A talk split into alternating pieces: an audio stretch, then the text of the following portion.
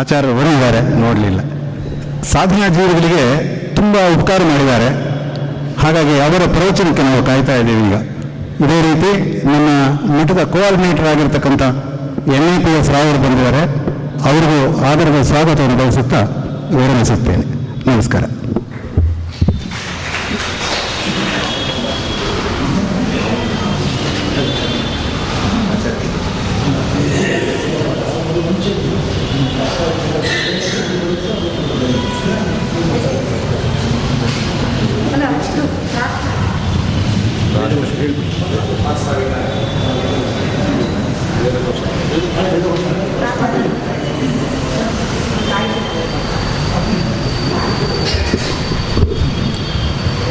ಹೂವಿನ ಜೊತೆಯಲ್ಲಿ ನಾರೋ ಇರೋದು ಸ್ವಾಭಾವಿಕ.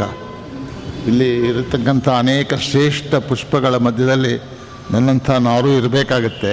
ಯಾಕೆಂದರೆ ಆ ಪುಷ್ಪಗಳನ್ನು ಜೋಡಿಸೋವಂಥ ಒಂದು ಕೆಲಸ ಮಾಡಬೇಕಾಗತ್ತೆ. ಅದರಿಂದ ಪೂಜ್ಯ ಶ್ರೀಗಳವರು ನನ್ನ ಉದ್ಧಟತನವನ್ನು ಕ್ಷಮಿಸಿ ಎರಡು ಮಾತು ಹೇಳೋದನ್ನು ಕೇಳಬೇಕು ಅಂತ ಕೇಳ್ಕೊತೀನಿ. ಆಚಾರ್ಯ ಪವನೋಸ್ಮಾಕಂ ಆಚಾರ್ಯಾಣೇಚ ಭಾರತಿ ದೇವೋ ನಾರಾಯಣ ಶ್ರೀಶಃ ದೇವಿ ಮಂಗಳ ದೇವತಾ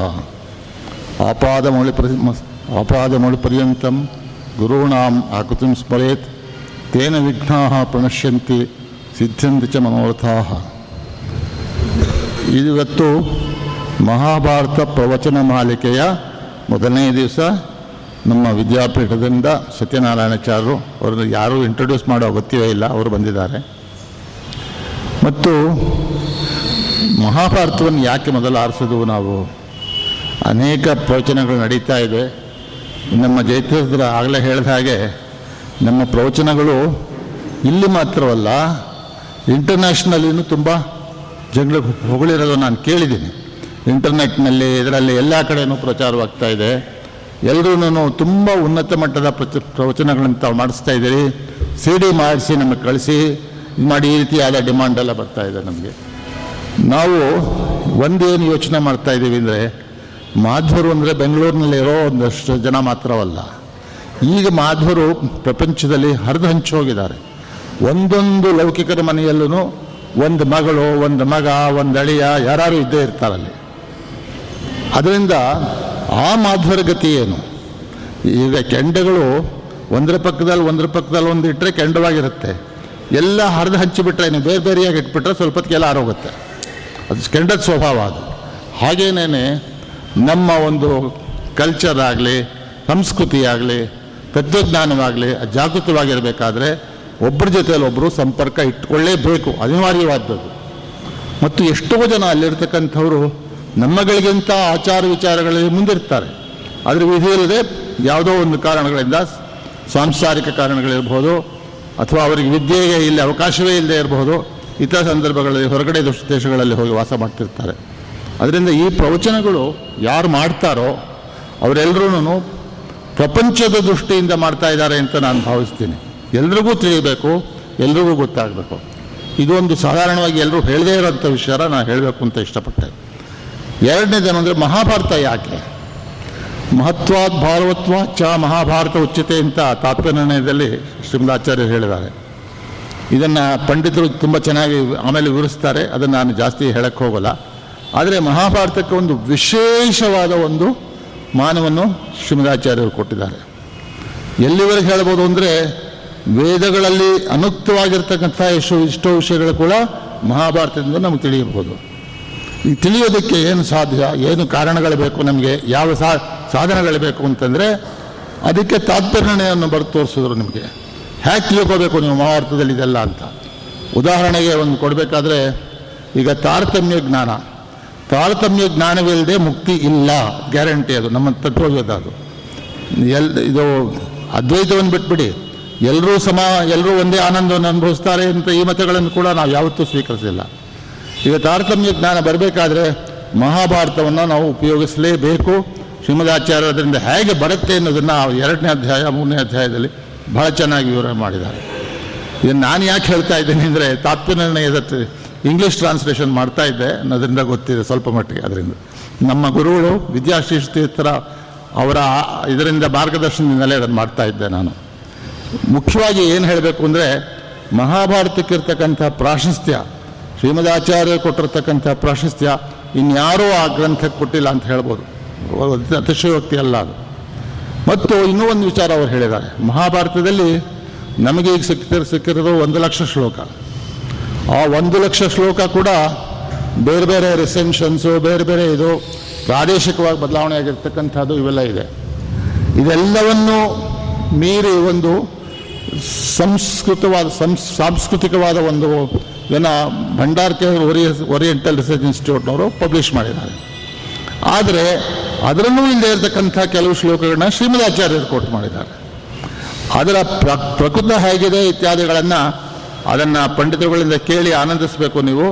ಯಾಕೆಂದರೆ ಶ್ರೀಮದಾಚಾರ್ಯರು ಯಾವ ಕಂಪ್ಯೂಟರು, 100 ಜನ ಅದನ್ನು ಬರೆಯತಕ್ಕಂಥವರು, ಶೋಧಿಸ್ತಕ್ಕಂಥವ್ರು ಯಾರನ್ನೂ ಇಟ್ಕೊಳ್ಳ್ದೇನೆ ತಾತ್ಪರ್ಯ ನಿರ್ಣಯವನ್ನು, ಅಂಥ ದೊಡ್ಡ ಗ್ರಂಥವನ್ನು ಹೇಗೆ ತಾತ್ಪರ್ಯ ನಿರ್ಣಯವನ್ನು ರಚಿಸಿದ್ರು ಅನ್ನೋದರಲ್ಲಿ ಅವರೊಂದು ವ್ಯಕ್ತಿತ್ವದ ಒಂದು ಮಹತ್ವ ಗೊತ್ತಾಗುತ್ತೆ ಎಲ್ರಿಗೂ. ನಾನು ಅದರಿಂದ ತಾವೆಲ್ಲರೂ ಈ ಉಪನ್ಯಾಸಗಳನ್ನು, ಮಹಾಭಾರತ ಸೀರೀಸ್ ಆಗಲಿ ಮುಂದೆ ಬರತಕ್ಕಂಥ ಉಪನ್ಯಾಸಗಳನ್ನಾಗಲಿ, ಬಹಳ ಆನಂದದಿಂದ ಕೇಳ್ರಿ.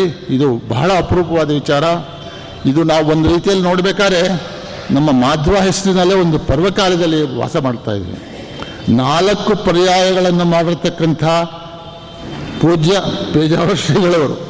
ಯಾಕೆಂದರೆ ವಾದರಾಜ ಸ್ವಾಮಿಗಳಾದ ಮೇಲೆ ನಾನಂತೂ ಕೇಳಿಲ್ಲ, ಇನ್ಯಾರು ಮಾಡಿದ್ದ ರೀತಿಯಾಗಿ. ಅವರು ಇಲ್ಲೇ ಈ ಊರಿನಲ್ಲೇ ಇದ್ದಾರೆ ಇವತ್ತಿನ ದಿವಸ. ಆಮೇಲೆ ಒಂದು ಪೀಸ್ಫುಲ್ಲಾಗಿ ಅಂತಾರಲ್ಲ, ಅಂದರೆ ಜಾಸ್ತಿ ಗಲಾಟೆ ಇಲ್ಲದೆ ಒಬ್ಬ ವಿದ್ವಾಂಸರು ಒಂದು ಮಠವನ್ನು ಅಲಂಕರಿಸಿ ಆ ಮಠದ ಒಂದು ದಾರಿಯನ್ನೇ ಬದಲಾವಣೆ ಮಾಡಿ ಬಹಳ ಉನ್ನತ ಶ್ರೇಷ್ಠಕ್ಕೆ ತೊಗೊಂಡು ಹೋಗ್ತಾ ಇರ್ತಕ್ಕಂಥ ನಮ್ಮ ಶ್ರೀ ವಿದ್ಯಾಶ್ರೇಷ್ಠ ತೀರ್ಥ ಶ್ರೀಪಾದಂಗಳವರು ಮತ್ತು ಶ್ರೀ ವಿದ್ಯಾಪ್ರಸನ್ನ ಇವರು, ಶ್ರೀ ವಿಶ್ವೇಶ್ವರಪ್ರಸನ್ನ ತೀರ್ಥರು ನಮ್ಮ ಗುರುಗಳು ಬಂದಿರತಕ್ಕಂಥವ್ರು. ಅವರ ಗುರುಗಳ ಅನುಯಾಯಿಯಾಗಿ ಪೂರ್ಣವಾಗಿ ಸಹಕಾರವನ್ನು ಕೊಟ್ಟು ಅವತ್ತಿಂದ ಇವತ್ತಿನವರೆಗೂ ನಾನು ಯಾವತ್ತು ಸುಮಾರು 20-25 ವರ್ಷದಿಂದ ನೋಡ್ತಾ ಇದ್ದೀನಿ ಅವ್ರನ್ನ. ಒಂದೇ ಥರವಾಗಿ ಅವರ ಮಾರ್ಗದರ್ಶನದಿಂದ ನಡ್ಕೊಂಡು ಅವ್ರನ್ನ ಪೇಜಾವರ ಮಠವನ್ನು ಬಹಳ ಚೆನ್ನಾಗಿ ನಡೆಸೋದಕ್ಕೆ ಸಹಾಯಕವಾಗಿದ್ದಾರೆ. ಇಂಥ ಒಂದು ಒಳ್ಳೆಯ ಸಂದರ್ಭದಲ್ಲಿ ಇಂಥ ಒಂದು ಒಳ್ಳೆಯ ಪರಿಸರ, ವೆಂಕಟರಮಣ ಸ್ವಾಮಿ ಇದ್ದಾರೆ, ಭೂವರಾಜ ಸ್ವಾಮಿ ಇದ್ದಾರೆ, ವ್ಯಾಸರಾಜರಿದ್ದಾರೆ, ರಾಘವೇಂದ್ರ ಸ್ವಾಮಿಗಳಿದ್ದಾರೆ. ಇದಕ್ಕಿಂತ ಇನ್ನೇನು ಸಿಕ್ಕಬೇಕು ನಮಗೆ? ಅದರಿಂದ ತಮಗೆಲ್ಲರಿಗೂ ಈ ಭಾಷಣಗಳಿಂದ, ಈ ಉಪನ್ಯಾಸಗಳಿಂದ, ಪ್ರವಚನಗಳಿಂದ ಸಂತೋಷವಾಗತ್ತೆ, ಜ್ಞಾನವೃದ್ಧಿಯಾಗತ್ತೆ. ಜ್ಞಾನವಿಲ್ಲದೆ ನಮ್ಮ ಮೋಕ್ಷವಿಲ್ಲದೆ ಇರೋದರಿಂದ ಜ್ಞಾನವೃದ್ಧಿಯೇ ಒಂದು ಮಾರ್ಗ. ಕೊನೆಗೆ ಎಲ್ಲದಕ್ಕೂ ಅದೇ ಮೂಲವಾದದ್ದು. ನೋಡಿ, ತಾಯಿ ಕೇಳಿ ಆನಂದಿಸಿ ಅಂತ ಹೇಳಿಬಿಟ್ಟು ನನ್ನ ಮಾತನ್ನು ನಿಲ್ಲಿಸ್ತೇನೆ.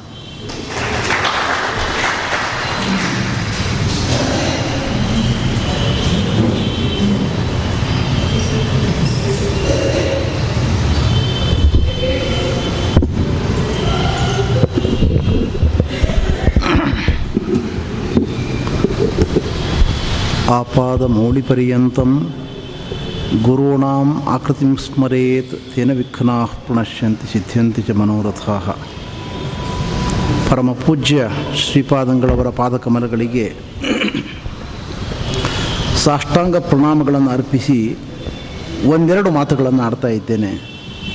ಇಲ್ಲಿಯ ಶ್ರೋತೃವೃಂದದ ಪ್ರಾರ್ಥನೆಯ ಮೇರೆಗೆ ಪರಮಪೂಜ್ಯ ವ್ಯಾಸರಾಜ ಮಠಾಧೀಶರಾದ ಶ್ರೀ ವಿದ್ಯಾಶ್ರೀಷ್ಠ ಶ್ರೀಪಾದಂಗಳವರು ಮಹಾಭಾರತದ ಪ್ರವಚನ ಮಾಲಿಕೆಯಲ್ಲಿ ನಡೀಬೇಕು ಅಂತ ಸಂಕಲ್ಪವನ್ನು ತಳೆದಿದ್ದಾರೆ. ಅನೇಕ ಇಲ್ಲಿಯ ಶ್ರೋತೃಗಳು ಅವರ ಬಳಿಗೆ ಪ್ರಾರ್ಥನೆ ಮಾಡಿದ್ದಾರೆ. ಒಂದು ವಿಷಯ ಕಂಟಿನ್ಯೂಯಸ್ ಆಗಿ ಆಮೂಲಾಗ್ರವಾಗಿ ನಾವು ಅದನ್ನು ಕೇಳುವಂತಹ ಒಂದು ಭಾಗ್ಯವನ್ನು ಕಲ್ಪಿಸಿಕೊಡಬೇಕು. ಯಾವ ಗ್ರಂಥ ಶ್ರವಣ ಮಾಡಿದರೆ ನಮ್ಮ ಉದ್ಧಾರ ಆಗ್ತದೆ, ಅದನ್ನು ತಾವು ಪ್ರವಚನ ಮಾಡಿಸಬೇಕು ಅಂತ ಕೇಳಿದ್ದಕ್ಕೋಸ್ಕರ ಸ್ವಾಮಿಗಳವರು ವಿಚಾರ ಮಾಡಿದರು. ಅವರು ಸಮಗ್ರ ಮಹಾಭಾರತ ಪ್ರವಚನವನ್ನು ಸುಮಾರು 5-6 ವರ್ಷಗಳವರೆಗೆ ಅವಿಚ್ಛಿನ್ನವಾಗಿ ವಿದ್ವಾಂಸರಿಂದ ಮಾಡಿಸಬೇಕು ಅಂತ ಶ್ರೀಗಳವರು ಸಂಕಲ್ಪವನ್ನು ತಳೆದಿದ್ದಾರೆ. ಸದ್ಯದ ಸ್ಥಿತಿಯಲ್ಲಿ ಸುಮಾರು 20 ದಿವಸಗಳವರೆಗೆ ಪ್ರವಚನ ನಡೀತದೆ. 10 ದಿವಸ ಹಿಂದೆ ನಡೆದಿರತಕ್ಕಂತಹ ಪ್ರವಚನ ಮಾಲಿಕೆಗಳು ಮುಂದುವರಿತಾ ಹೋಗ್ತವೆ. ಹೀಗೊಂದು ಶ್ರೀಗಳವರ ಆಲೋಚನೆ ಇದೆ.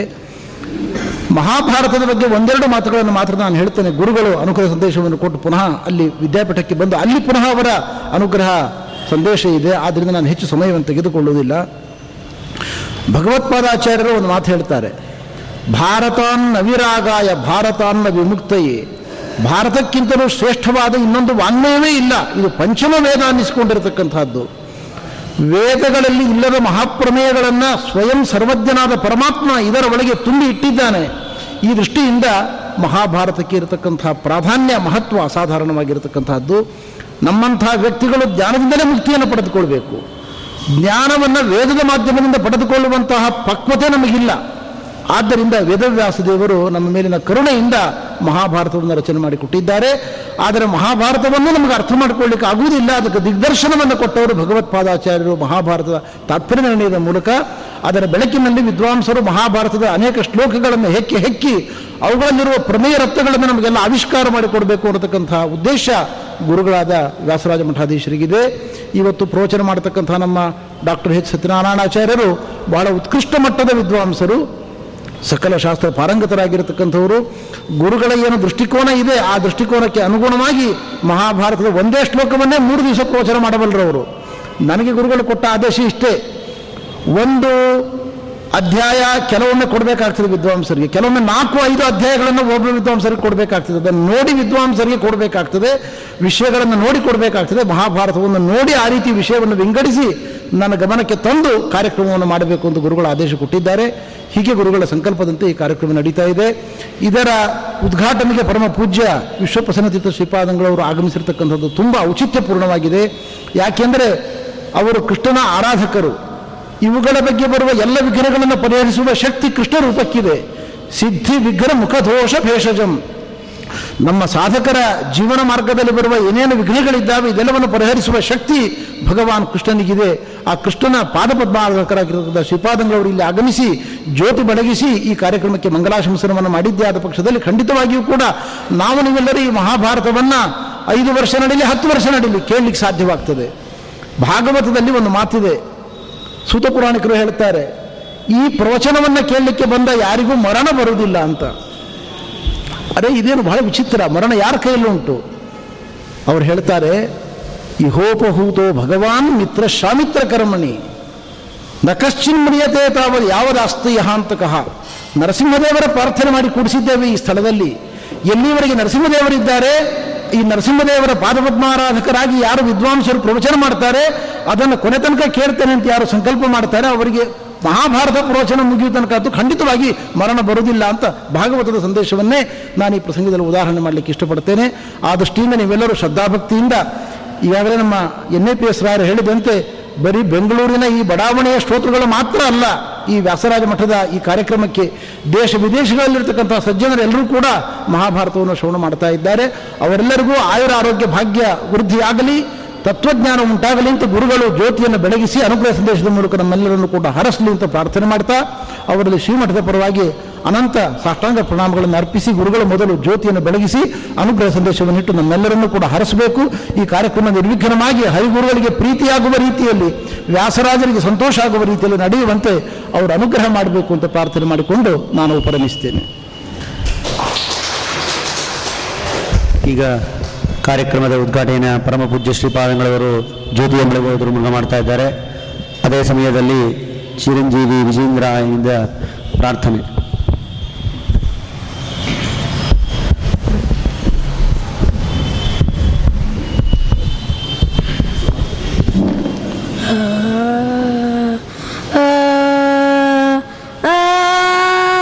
ಕೃಷ್ಣ ಬಾರೋ ಮುದ್ದು ಕೃಷ್ಣ ಬಾರೋ ಕೃಷ್ಣಯನಿ ಬಾರಯ್ಯ ಕೃಷ್ಣ ಬಾರೋ ಮುದ್ದು ಕೃಷ್ಣ ಬಾರೋ ಕೃಷ್ಣಯನಿ ಬಾರಯ್ಯ ಕೃಷ್ಣ ಬಾರೋ ಮುದ್ದು ಕೃಷ್ಣ ಬಾರೋ ಸಣ್ಣ ಸಣ್ಣ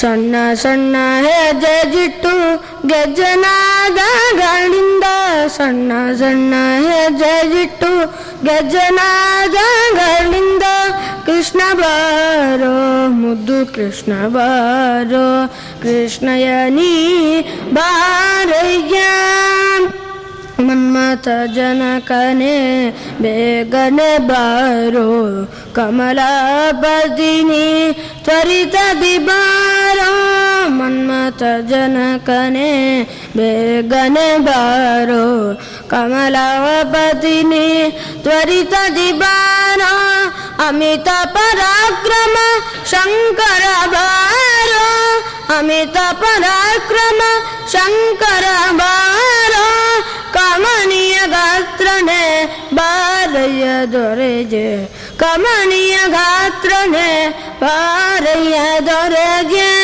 ಕೃಷ್ಣ ಬಾರೋ ಮುದ್ದು ಕೃಷ್ಣ ಬಾರೋ, ಕೃಷ್ಣಯ ನೀ ಬಾರಯ್ಯ, ಸುರುಳು ಕೇಶಗಳ ಬಲಿವ ಅಂದ, ವರದ ಕಸ್ತೂರಿ ತಿಲಕದ ಚಂದ, ಸುರುಳು ಕೇಶಗಳ ಬಲಿವ ಅಂದ, ವರದ ಕಸ್ತೂರಿ ತಿಲಕದ ಚಂದ, ಶಿರದಿ ವಾಪುವ ನವಿಲು ಕಣ್ಣುಗಳಿಂದ, ಶಿರದಿ ವಾಪುವ ನವಿಲು ಕಣ್ಣುಗಳಿಂದ, ಥರಥರದಾಭರಣ ಧರಿಸಿ ನಿ ಬಾರೋ, ಥರಥರದಾಭರಣ ಧರಿಸಿ ನಿ ಬಾರೋ, ಕೃಷ್ಣ ಬಾರೋ ಮುದ್ದು ಕೃಷ್ಣ ಬಾರೋ, ಕೃಷ್ಣ ಜನಿ ಬಾರಯ್ಯ, ಹಾಲು ಬೆಣ್ಣೆಗಳ ಕೈಯಲ್ಲಿ ಕೊಡುವೆ, ಮೇಲಾದ ಭಕ್ಷ್ಯಗಳ ಬಚ್ಚಿಟ್ಟು ತರುವೆ, ಹಾಲು ಬೆಣ್ಣೆಗಳ ಕೈಯಲ್ಲಿ ಕೊಡುವೆ, ಮೇಲಾದ ಭಕ್ಷ್ಯಗಳ ಬಚ್ಚಿಟ್ಟು ತರುವೆ, ಜಲ ಮಾಡದೆ ಬಾರಯ್ಯ ಹರಿಯ, ಜಲ ಮಾಡದೆ ಬಾರಯ್ಯ ಹರಿಯ, ಬಾಲಯನ್ನ ತಂದ ಪುರಂದರ ವಿಠಲ, ಬಾಲಯನ್ನ ತಂದ ಪುರಂದರ ವಿಠಲ, ಕೃಷ್ಣ ಬಾರೋ ಮುದ್ದು ಕೃಷ್ಣ ಬಾರೋ, ಕೃಷ್ಣಯ ನೀ ಬಾರಯ್ಯ, ಕೃಷ್ಣ ಬಾರೋ ಮುದ್ದು ಕೃಷ್ಣ ಬಾರೋ, ಸಣ್ಣ ಸಣ್ಣ ಹೆಜ್ಜೆಯಿಟ್ಟು ಗಜನಾದಗಳಿಂದ, ಸಣ್ಣ ಸಣ್ಣ ಹೆಜ್ಜೆಯಿಟ್ಟು ಗಜನಾದಗಳಿಂದ, ಕೃಷ್ಣ ಬಾರೋ ಮುದ್ದು ಕೃಷ್ಣ ಬಾರೋ, ಕೃಷ್ಣ ಬಾರೋ ಮುದ್ದು ಕೃಷ್ಣ ಬಾರೋ.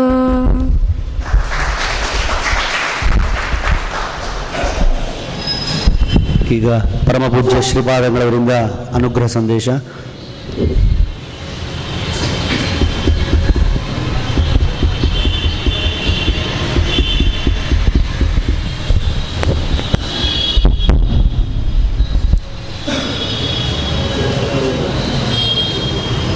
ನಾರಾಯಣಂ ಸುರಗುರುಂ ಭಕ್ತಪ್ರಿಯಂ ಸಕಲಲೋಕ ನಮಸ್ಕೃತಂಚ ತ್ರೈಗುಣ್ಯವರ್ಜಿತಮಜಂ ವಿಭುಮಾದ್ಯಮೀಶಂ ವಂದೇ ಭವಘ್ನಮರಾಸುರಸಿದ್ಧವಂದ್ಯಂ. ನಾರಾಯಣಂ ನಮಸ್ಕೃತ್ಯ ನರಂ ಚೈವ ನರೋತ್ತಮಂ ದೇವೀಂ ಸರಸ್ವತೀಂ ವ್ಯಾಸಂ ತಥೋ ಜಯಮುದೀರಯೇತ್. ಮಂಗಳಾಚರಣೆಯಲ್ಲಿಯೇ ಶ್ರೀಮನ್ನಾರಾಯಣನನ್ನು ಸ್ತುತಿಸ್ತಾ ಇದ್ದಾರೆ. ನಾರಾಯಣಂ ಸುರಗುರುಂ ಜಗದೇಕನಾಥಂ, ಸುಲಲಿತವಾದ ಅರ್ಥ ಇದೆ, ವಿವರಣೆ ಬೇಕಾಗಿಲ್ಲ. ಭಕ್ತಪ್ರಿಯಂ ಸಕಲಲೋಕ ನಮಸ್ಕೃತಂಚ ತ್ರೈಗುಣ್ಯ ವರ್ಜಿತಂ ಅಜಂ ವಿಭುಂ ಆದ್ಯಂ ಈಶಂ ವಂದೇ ಭವಘ್ನಂ ಅಮರಾಸುರ ಸಿದ್ಧವಂದ್ಯಂ. ಭವಘ್ನಂ ಅನ್ನೋ ಹೇಳುವ ಒಂದೊಂದು ವಿಶೇಷಣದಿಂದಾಗಿ ಇದರ ಫಲವನ್ನು ನಮಗೆ ಹೇಳಿಬಿಟ್ಟಿದ್ದಾರೆ. ನಾವೆಲ್ಲ ಸುಖಮೇವ ಮೇ ಸ್ಯಾತ್ ದುಃಖಂ ಮನಾಗಪಿ ಮಾಭೂತ್, ನಮ್ಮೆಲ್ಲರ ಆಶಯ ಸುಖ ಮಾತ್ರ ಬೇಕು, ಕಷ್ಟ ದುಃಖ ಯಾವತ್ತೂ ಇರಬಾರದು, ಎಳ್ಳಷ್ಟೂ ಇರಬಾರದು. ಅಂತಹ ಸ್ಥಿತಿ ಇಲ್ಲೇ ಇಲ್ಲ. ಅದು ಮೋಕ್ಷ ಮಾತ್ರ, ಸ್ವರೂಪಭೂತವಾದ ಸುಖ ಮಾತ್ರ ಅಂತಹ ಸುಖ. ಹೇಗೆ ಪಡಿಬೇಕು? ನಾವು ಪಡ್ಕೋತೇವೆ ಅಂತ ಹೇಳಿಕೊಂಡು ಮುಂದೆ ಹೋದರೆ ಸಿಗೋದಿಲ್ಲ. ವಿಷ್ಣುರ್ಹಿ ದಾತ ಮೋಕ್ಷಸ್ಯ, ಅಂತಹ ಆನಂದವನ್ನು ನಮಗೆ ಕರುಣಿಸಬೇಕಾಗಿರುವವನು ಅವನು ಭಗವಂತ ಮಾತ್ರ, ಅಂತಹ ಸಾಮರ್ಥ್ಯ ಇರೋನು. ನಾವೆಲ್ಲರೂ ಕೂಡ ಸಂಸಾರದಲ್ಲಿ, ಸಂಸಾರ ಸಾಗರದಲ್ಲಿ ಮುಳುಗಿರುವವರೇ. ಯಾರು ಇವರನ್ನು ಎತ್ತಬೇಕು? ಕೆಸರಲ್ಲೇ ಮುಳುಗಿದಂತಹ ವ್ಯಕ್ತಿಯನ್ನು ಎತ್ತಬೇಕು ಯಾರು? ಕೆಸರಲ್ಲಿ ಮುಳುಗಿದ ಇನ್ನೊಬ್ಬ ಎತ್ತಲಿಕ್ಕಾಗತ್ತೋ? ಇವನ ಭಾರಕ್ಕೆ ಅವನು ಕುಸಿತಾನಷ್ಟೆ, ಇನ್ನಷ್ಟು. ಯಾರು ಕೆಸರದ ಮೇಲೆ ಇದ್ದಾರೆ ಅವರು ಕೈ ಹಿಡಿದು ಎತ್ತಿರುವುದಂದರೆ ಮೇಲೆ ಬರೋದು ಸಾಧ್ಯ ಆಗತ್ತೆ.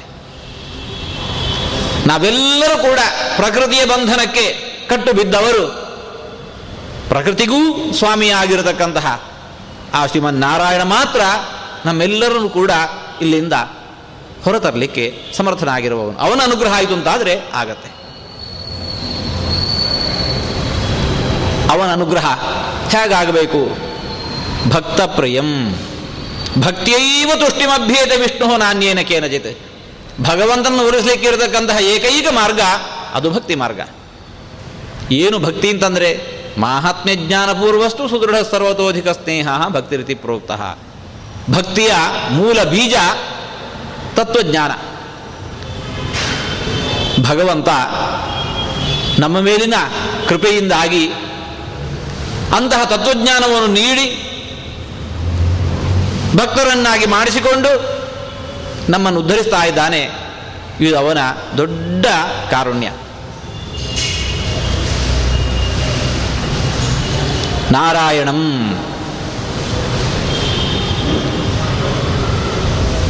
ಗುಣೈ ಸರ್ವೈ ಉದೀರ್ಣಂ ದೋಷವರ್ಜಿತಂ. ನಾರಾಯಣ ಶಬ್ದದ ಅರ್ಥ ಅದು. ಯಾರು ನಾರಾಯಣ ಅಂತ ಹೇಳಿದರೆ ಅನಂತ ಕಲ್ಯಾಣ ಗುಣ ಪರಿಪೂರ್ಣ ದೋಷದೂರನಾಗಿರುವವನು. ಅವನನ್ನು ನಾವು ಹಾಗೆ ಉಪಾಸನೆ ಮಾಡಿದೆವು ಅಂತಂದರೆ ಉಪಾಸನೆಗನುಗುಣವಾಗಿರುವ ಫಲವನ್ನು ನಾವು ಪಡೆಯುತ್ತೇವೆ. ದುಃಖಗಳು ದೂರ ಆಗ್ತಾವೆ, ಜ್ಞಾನಾನಂದ ಲಭ್ಯವಾಗತ್ತೆ. ತಂ ಯಥಾ ಯಥಾ ಉಪಾಸತೆ ತಥೈವ ಭವತಿ. ಅಂತಹ ಭಗವಂತನ ಅರಿವನ್ನು ಮೂಡಿಸುವುದಕ್ಕೋಸ್ಕರ ವೇದವ್ಯಾಸ ದೇವರು ಇಂತಹ ಒಂದು ಮಹಾಭಾರತದ ಅಂತಹ ಶಾಸ್ತ್ರವನ್ನು ನೀಡಿದ್ದಾರೆ. ಶಾಸ್ತ್ರೇಶು ಭಾರತಂ ಸಾರಂ. ಶಾಸ್ತ್ರಗಳು ಅಂತೇನಿದ್ದಾವೆ ಅವುಗಳಲ್ಲಿ ಭಾರತಕ್ಕೆ ಅದರದ್ದೇ ಆಗಿರತಕ್ಕಂತಹ ವಿಶಿಷ್ಟವಾದ ಸ್ಥಾನ.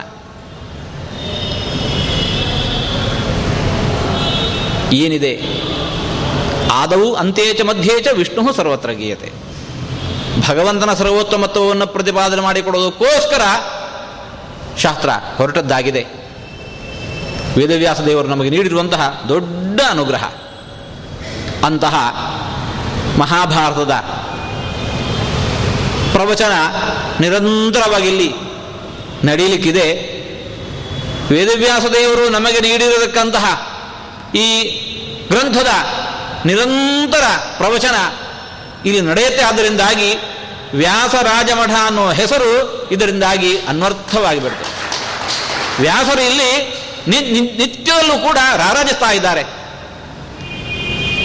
ರೂಪಮನ್ಯದಿವ ಧನ್ಯಮಾತ್ಮನಃ ಅಂತ ಹೇಳಿಕೊಂಡು ಶ್ರೀಮದ್ ಆಚಾರ್ಯರು ನಮಗೆ ನೀಡಿರುವಂತಹ ಗ್ರಂಥಗಳೆಲ್ಲವೂ ಕೂಡ ಅವರ ಪ್ರತಿರೂಪ ಅಂತ ಹೇಳ್ತಾ ಇದ್ದೇವೆ.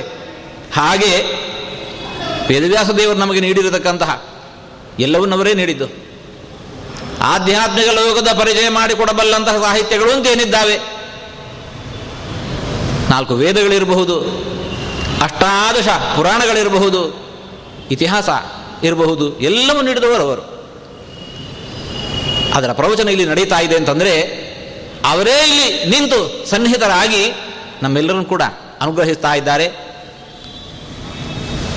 ನಿಮ್ಮೆಲ್ಲರ ಪ್ರಾರ್ಥನೆ ಮೇರೆಗೆ ವಿದ್ಯಾಶ್ರೇಷ್ಠ ತೀರ್ಥರು ಇಂತಹ ಒಂದು ಪ್ರವಚನವನ್ನು ಏರ್ಪಡಿಸುವ ಮೂಲಕ ಎಲ್ಲರನ್ನೂ ಅನುಗ್ರಹಿಸ್ತಾ ಇದ್ದಾರೆ.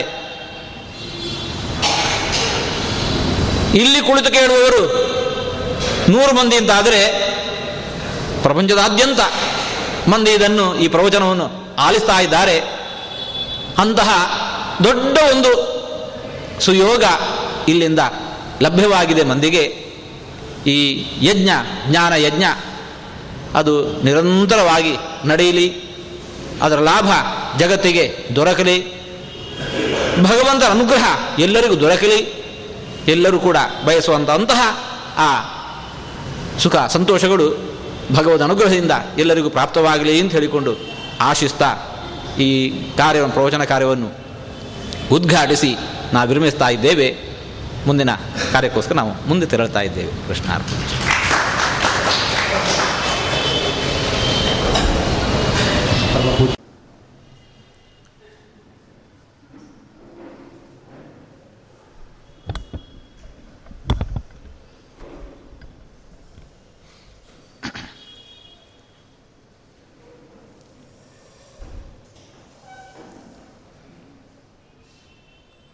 ಕೃಷ್ಣೌ ಬಲಜ್ಞಾನಕಾರ್ಯೌ ಕೃಷ್ಣಾರಮಣರಾಜ್ಯದೌ ಪುಷ್ಣೀತಾಂ ಮಮ ಸದ್ಬುದ್ಧಿಂ ವೃಷ್ಣಿವಾಸಿಷ್ಠವಂಶಜೌ ಲಸತು ಶ್ರೀಮದಾನಂದತೀರ್ಥೇಂದುರ್ನೋ ಹೃದಂಬರೇ ಯದ್ವಚಶ್ಚಂದ್ರಿಕಾ ಸ್ವಾಂತಸಂತಾಪಂ ವಿನಿಕೃಂತತಿ ಭವತಿ ಯದನುಭಾವಾತ್ ಏಡಮೂಕೋಪಿ ವಾಗ್ಮಿ ಜಡಮತಿರಪಿ ಜಂತುರ್ಜಾಯತೆ ಪ್ರಾಜ್ಞಮೌಲಿಃ ಸಕಲವಚನಚೇತೋ ದೇವತಾ ಭಾರತೀ ಸಾ ಮಮ ವಚಸಿ ನಿಧತ್ತಾಂ ಸನ್ನಿಧಿಂ ಮಾನಸೇ ಚ ಆಪಾದಮೌಲಿಪರ್ಯಂತಂ ಗುರೂಣಾಂ ಆಕೃತಿಂ ಸ್ಮರೇತ್ ತೇನ ವಿಘ್ನಾಃ ಪ್ರಣಶ್ಯಂತಿ ಸಿದ್ಧ್ಯಂತಿ ಚ ಮನೋರಥಾಃ ನಾರಾಯಣಂ ನಮಸ್ಕೃತ್ಯ ನರಂ ಚೈವ ನರೋತ್ತಮಂ ದೇವೀಂ ಸರಸ್ವತೀಂ ವ್ಯಾಸಂ ತತೋ ಜಯಮುದೀರಯೇತ್. ಶ್ರೀ ಗುರುಭ್ಯೋ ನಮಃ. ಹರಿ ಓಂ. ಇತಿಹಾಸ ಗ್ರಂಥ ಶ್ರೀ ಮಹಾಭಾರತ. ಹಿಂದೆ ಈ ರೀತಿ ನಡೆದೇ ಇತ್ತು ಅನ್ನುವುದನ್ನು ನಿರೂಪಿಸುವ ಗ್ರಂಥವನ್ನು ಇತಿಹಾಸ ಅಂತ ಕರೀತೇವೆ. ಇತಿ ಹ ಆಸ. ಇತಿ ಅಂದರೆ ಇದೇ ರೀತಿಯಾಗಿ, ಹ ಅಂದರೆ ನಿಶ್ಚಯವಾಗಿಯೂ ಕೂಡ, ಆಸ ನಡೆದಿತ್ತು ಅಂತ ಹೇಳುವ ವಿಚಾರಗಳನ್ನೆಲ್ಲ ಇತಿಹಾಸ ಅಂತ ವ್ಯವಹರಿಸುವುದು. ಇವತ್ತು ಇತಿಹಾಸ ಶಬ್ದಕ್ಕೆ ಅರ್ಥ ಬೇರೆ ಹೇಳ್ತಾರೆ. ಇದ್ದದ್ದನ್ನು ತಿದ್ದದೆ ಹಾಗೇ ಸಂರಕ್ಷಿಸುವುದು ಅಂತ ಕನ್ನಡದ ಡಿಕ್ಷನರಿಯಲ್ಲಿ ಈ ಅರ್ಥ ಇದೆ. ಈ ತಿ ಹ ಸ ಅಂದರೆ ಇದ್ದದ್ದನ್ನು ತಿದ್ದದೆ ಹಾಗೆಯೇ ಸಂರಕ್ಷಿಸುವುದು ಅನ್ನುವ ಆದ್ಯಕ್ಷರಗಳನ್ನು ಜೋಡಿಸಿ, ಈ ಮದುವೆ ಅನ್ನೋದಿದೆ ಅಲ್ವ, ಮಗಳಿಗೆ ಮಾಡುವ ದುಂದು ವೆಚ್ಚ ಅಂತ ಸೇರಿ ಮದುವೆ ಅಂತಾದ ಹಾಗೆ ಈ ಇತಿಹಾಸ ಅನ್ನುವ ಶಬ್ದ ನಿಷ್ಪನ್ನವಾಗಿದೆ ಅಂತ ಹೇಳುವ ಒಂದು ವ್ಯವಸ್ಥೆ ಈಗಿದೆ. ತಪ್ಪಲ್ಲ. ಯಾಕಂದರೆ ಇತಿಹಾಸ ಅನ್ನುವ ಸಂಸ್ಕೃತ ಶಬ್ದದಿಂದ ಲಭ್ಯವಾಗುವುದು ಹಾಗೆ ಇದ್ದದ್ದನ್ನು ತಿದ್ದಬಾರದು. ಇವತ್ತು ಭಾರತದ ಇತಿಹಾಸ ಗ್ರಂಥಗಳನ್ನು ನೋಡಿದರೆ ಬೇಸರವಾಗುವುದು ಅಷ್ಟಕ್ಕೆ. ಏನು ನಡೆದಿತ್ತು ಅದನ್ನು ಹಾಗೇ ಹೇಳುವ ಧೈರ್ಯವನ್ನು ನಮ್ಮ ನಂತರದ ಜನ ಮಾಡದೇ ಹೋದದ್ರಿಂದ ಇತಿಹಾಸ ಎಲ್ಲ ತಿರುಚಲ್ಪಟ್ಟಿದೆ. ಆದರೆ ವೇದವ್ಯಾಸರು ಇದನ್ನು ಇತಿಹಾಸವನ್ನಾಗಿ ಬರೀಲಿಲ್ಲ, ಭವಿಷ್ಯವನ್ನಾಗಿ ಬರೆದರು. ಮುಂದಕ್ಕೆ ಏನಾಗ್ತದೆ ಅದನ್ನು ವೇದವ್ಯಾಸರು 600 ವರ್ಷಗಳ ಹಿಂದೆ ಬರೆದಿಟ್ಟರು. ಮಹಾಭಾರತವನ್ನು ವೇದವ್ಯಾಸರು ಈ ಧೃತರಾಷ್ಟ್ರನಿಗೆ ಇಷ್ಟು ಜನ ಹೀಗೆ ಹುಟ್ಟಿದರು, ಪಾಂಡವಿಗೆ ಕುಂತಿಯ ಮೂಲಕವಾಗಿ ದೇವತೆಗಳ ಅನುಗ್ರಹದಿಂದ ಪಾಂಡವರ ಆವಿರ್ಭಾವ ಹೀಗಾಯಿತು ಅನ್ನುವುದನ್ನು ಕಣ್ಣಾರೆ ಕಂಡು ಅದನ್ನು ಬರೆದದ್ದಲ್ಲ. ತಮ್ಮ ಜ್ಞಾನ ದೃಷ್ಟಿಯಿಂದ ಬರೆದರು. ಬರೆದ ಮೇಲೆ ಅದೇ ರೀತಿಯಲ್ಲಿ ಕಥೆ ನಡೆದುಕೊಂಡು ಬಂತು. ಇದು ಮಹಾಭಾರತದಲ್ಲಿರತಕ್ಕಂತಹ ಒಂದು ವೈಶಿಷ್ಟ್ಯ. ವ್ಯಾಸಃ ಷಡ್ಶತವರ್ಷೀಯ ಧೃತರಾಷ್ಟ್ರಂ ಅಜೀಜನತ್. ವೇದವ್ಯಾಸರಿಗೆ 600 ವರ್ಷವಾಗಿದ್ದಾಗ ವೇದವ್ಯಾಸರ ಮೂಲಕ ಧೃತರಾಷ್ಟ್ರ ಪಾಂಡು ವಿದುರರ ಆವಿರ್ಭಾವ ಆಯಿತು. ವೇದವ್ಯಾಸರು ಆವಿರ್ಭವಿಸಿದ ಕೆಲವು ದಿವಸಗಳಲ್ಲಿ ಮಹಾಭಾರತವನ್ನು ರಚಿಸಿದರು. ಅಂದರೆ ಧೃತರಾಷ್ಟ್ರ ಹುಟ್ಟುವುದಕ್ಕಿಂತ 600 ವರ್ಷಗಳಿಗಿಂತ ಹಿಂದೆಯೇ ಮಹಾಭಾರತದ ರಚನೆಯನ್ನು ವೇದವ್ಯಾಸರು ಮಾಡಿದರು. ಆದ್ದರಿಂದಾಗಿ ನಾವು ಹೇಳುವುದು ಮಹಾಭಾರತವನ್ನು ರಚಿಸಿದ್ದಾರೆ. ಆದ್ದರಿಂದ ವೇದವ್ಯಾಸರು ಪುಂಡರೀಕಾಕ್ಷ ಅನ್ನುವಲ್ಲಿ ಪ್ರಶ್ನೆಯುಂಟೇನು? ಕೋಹ್ಯನ್ಯಃ ಪುಂಡರೀಕಾಕ್ಷಾತ್ ಮಹಾಭಾರತ ಕೃತ್ ಭವೇತ್. ಈ ಮಹಾಭಾರತದಂತಹ ಇತಿಹಾಸವನ್ನು ರಚಿಸಿದಂತಹ ವ್ಯಕ್ತಿ ಪುಂಡರೀಕಾಕ್ಷನನ್ನು ಬಿಟ್ಟು ಬೇರೆ ಯಾರಿಂದ ಸಾಧ್ಯ? ಆದ್ದರಿಂದ ಆ ವ್ಯಕ್ತಿ ಪುಂಡರೀಕಾಕ್ಷನೇ. ಸಕಲ ಶಾಸ್ತ್ರಗಳ ಸಾರ ಸ್ವರೂಪವಾದದ್ದು ಶ್ರೀ ಮಹಾಭಾರತ. ಶಾಸ್ತ್ರೇಷು ಭಾರತಂ ಸಾರಃ ಅನ್ನುವ ಮಾತು ಇದನ್ನು ಉಲ್ಲೇಖ ಮಾಡ್ತದೆ. ಭಾರತಂ ಸರ್ವಶಾಸ್ತ್ರೇಷು ಭಾರತೇ ಗೀತಿಕಾವರ, ಸರ್ವಶಾಸ್ತ್ರದಲ್ಲಿ ಮಹಾಭಾರತ ಶ್ರೇಷ್ಠ. ಇದು ಹೇಳುವುದಕ್ಕೆ ಕೇಳುವುದಕ್ಕೆ ಮಹಾಭಾರತ ಪ್ರವಚನ ಮಾಡುವಾಗ ಭಾರತವೇ ಶ್ರೇಷ್ಠ ಅಂತ ಹೇಳಬೇಕು ಅನಿವಾರ್ಯ. ಆಷಾಢ ಮಾಸದಲ್ಲಿ ಪ್ರವಚನ ಮಾಡುವಾಗ ಎಲ್ಲ ಮಾಸಗಳಿಗಿಂತಲೂ ಆಷಾಢ ಮಾಸವೇ ಶ್ರೇಷ್ಠ ಅಂತ ಹೇಳಬೇಕು. ಮಾರ್ಗಶೀರ್ಷ ಮಹಾತ್ಮೆ ಪಾಠ ಮಾಡುವಾಗ ಮಾರ್ಗಶೀರ್ಷ ಮಾಸಕ್ಕಿಂತ ಶ್ರೇಷ್ಠವಾದ ಮಾಸ ಮತ್ತೆ ಯಾವುದಿದೆ ಅಂತ ಹೇಳಬೇಕು. ಇದು ಹೇಳುವ ಕ್ರಮ ಹಾಗೆ. ಮಹಾಭಾರತಕ್ಕಿಂತ ಶ್ರೇಷ್ಠವಾದ ಗ್ರಂಥ ಇಲ್ಲ ಅಂತ ಪ್ರಶಂಸೆಗೋಸ್ಕರ ಮಾತ್ರ ಹೇಳುವಂತಹ ಮಾತಲ್ಲ, ಎಲ್ಲ ಆಚಾರ್ಯರು ಅಂಗೀಕರಿಸಿರುವಂಥದ್ದು. ಮಧ್ವಾಚಾರ್ಯರು, ರಾಮಾನುಜರು, ಶಂಕರಾಚಾರ್ಯರು, ಈ ಆಚಾರ್ಯರು ಅಲ್ಲದೆ ವಲ್ಲಭಾಚಾರ್ಯರು, ಬಸವಣ್ಣನೂ ಸೇರಿ ಅಂಗೀಕಾರ ಮಾಡಿರತಕ್ಕಂತಹ ಮಹಾಗ್ರಂಥ ಶ್ರೀ ಮಹಾಭಾರತ. ಅಂದರೆ ಮಹಾಭಾರತ ಪ್ರತಿಯೊಬ್ಬರನ್ನೂ ಆಕರ್ಷಿಸಿದೆ. ಬೇಡ, ಮಹಾಭಾರತದ ಒಂದು ಭಾಗ 1,00,000 ಶ್ಲೋಕೆಯಲ್ಲಿ, ಬರೀ 700 ಶ್ಲೋಕೆಯಲ್ಲಿ ಬರೀ 700 ಅಥವಾ 701 ಶ್ಲೋಕಗಳ ಶ್ರೀಮದ್ ಭಗವದ್ಗೀತೆ ಅದು ಮಹಾಭಾರತದ ಒಂದು ಭಾಗ. ಆ ಭಗವದ್ಗೀತೆ ಆಕರ್ಷಿಸದೇ ಇದ್ದಂತಹ ಪ್ರಪಂಚದ ವ್ಯಕ್ತಿ ಮತ್ತೊಬ್ಬ ಇಲ್ಲ, ಭಾರತೀಯ ಅಲ್ಲ.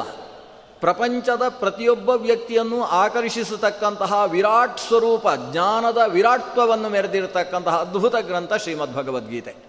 ಹೇಗೆ ಬದುಕಬೇಕು, ಬದುಕಿನ ಹಿನ್ನೆಲೆಯಲ್ಲಿ ಮನಃಶಾಸ್ತ್ರೀಯವಾದ ಜೀವನ ಪದ್ಧತಿಯನ್ನು ಹೇಗೆ ಅಳವಡಿಸಿಕೊಳ್ಳಬೇಕು, ಮತ್ತೊಬ್ಬನ ಕಷ್ಟ ಸುಖಕ್ಕೆ ತಾನು ಹೇಗೆ ನೆರವಾಗಬೇಕು, ಎರವಾಗಬಾರದು ಅನ್ನುವ ವಿಷಯಗಳನ್ನು, ಜೀವನ ಪದ್ಧತಿಯನ್ನು ನೊಂದಂತಹ ವ್ಯಕ್ತಿ ಮತ್ತೆ ಹೇಗೆ ತಾನು ಸೆಟೆದು ನಿಲ್ಲಬೇಕು ಅನ್ನುವುದಕ್ಕೆ ಬೇಕಾದ ಸ್ಫೂರ್ತಿಯನ್ನು ಪಡೆಯಬಹುದಾದ ಶ್ರೀಮದ್ ಭಗವದ್ಗೀತೆ ಕುರುಕ್ಷೇತ್ರವೆಂಬ ಮಹಾಯುದ್ಧದ ಸನ್ನಿಧಿಯಲ್ಲಿ ಭಗವಂತ ಕೃಷ್ಣನ ಮೂಲಕ ಆವಿರ್ಭವಿಸಿತಲ್ಲ, ಅದನ್ನು ಈ ರೀತಿಯ ಶಬ್ದರಾಶಿಯಲ್ಲಿ ನಮಗೆ ಕೊಟ್ಟವರು ಶ್ರೀ ವೇದವ್ಯಾಸರು.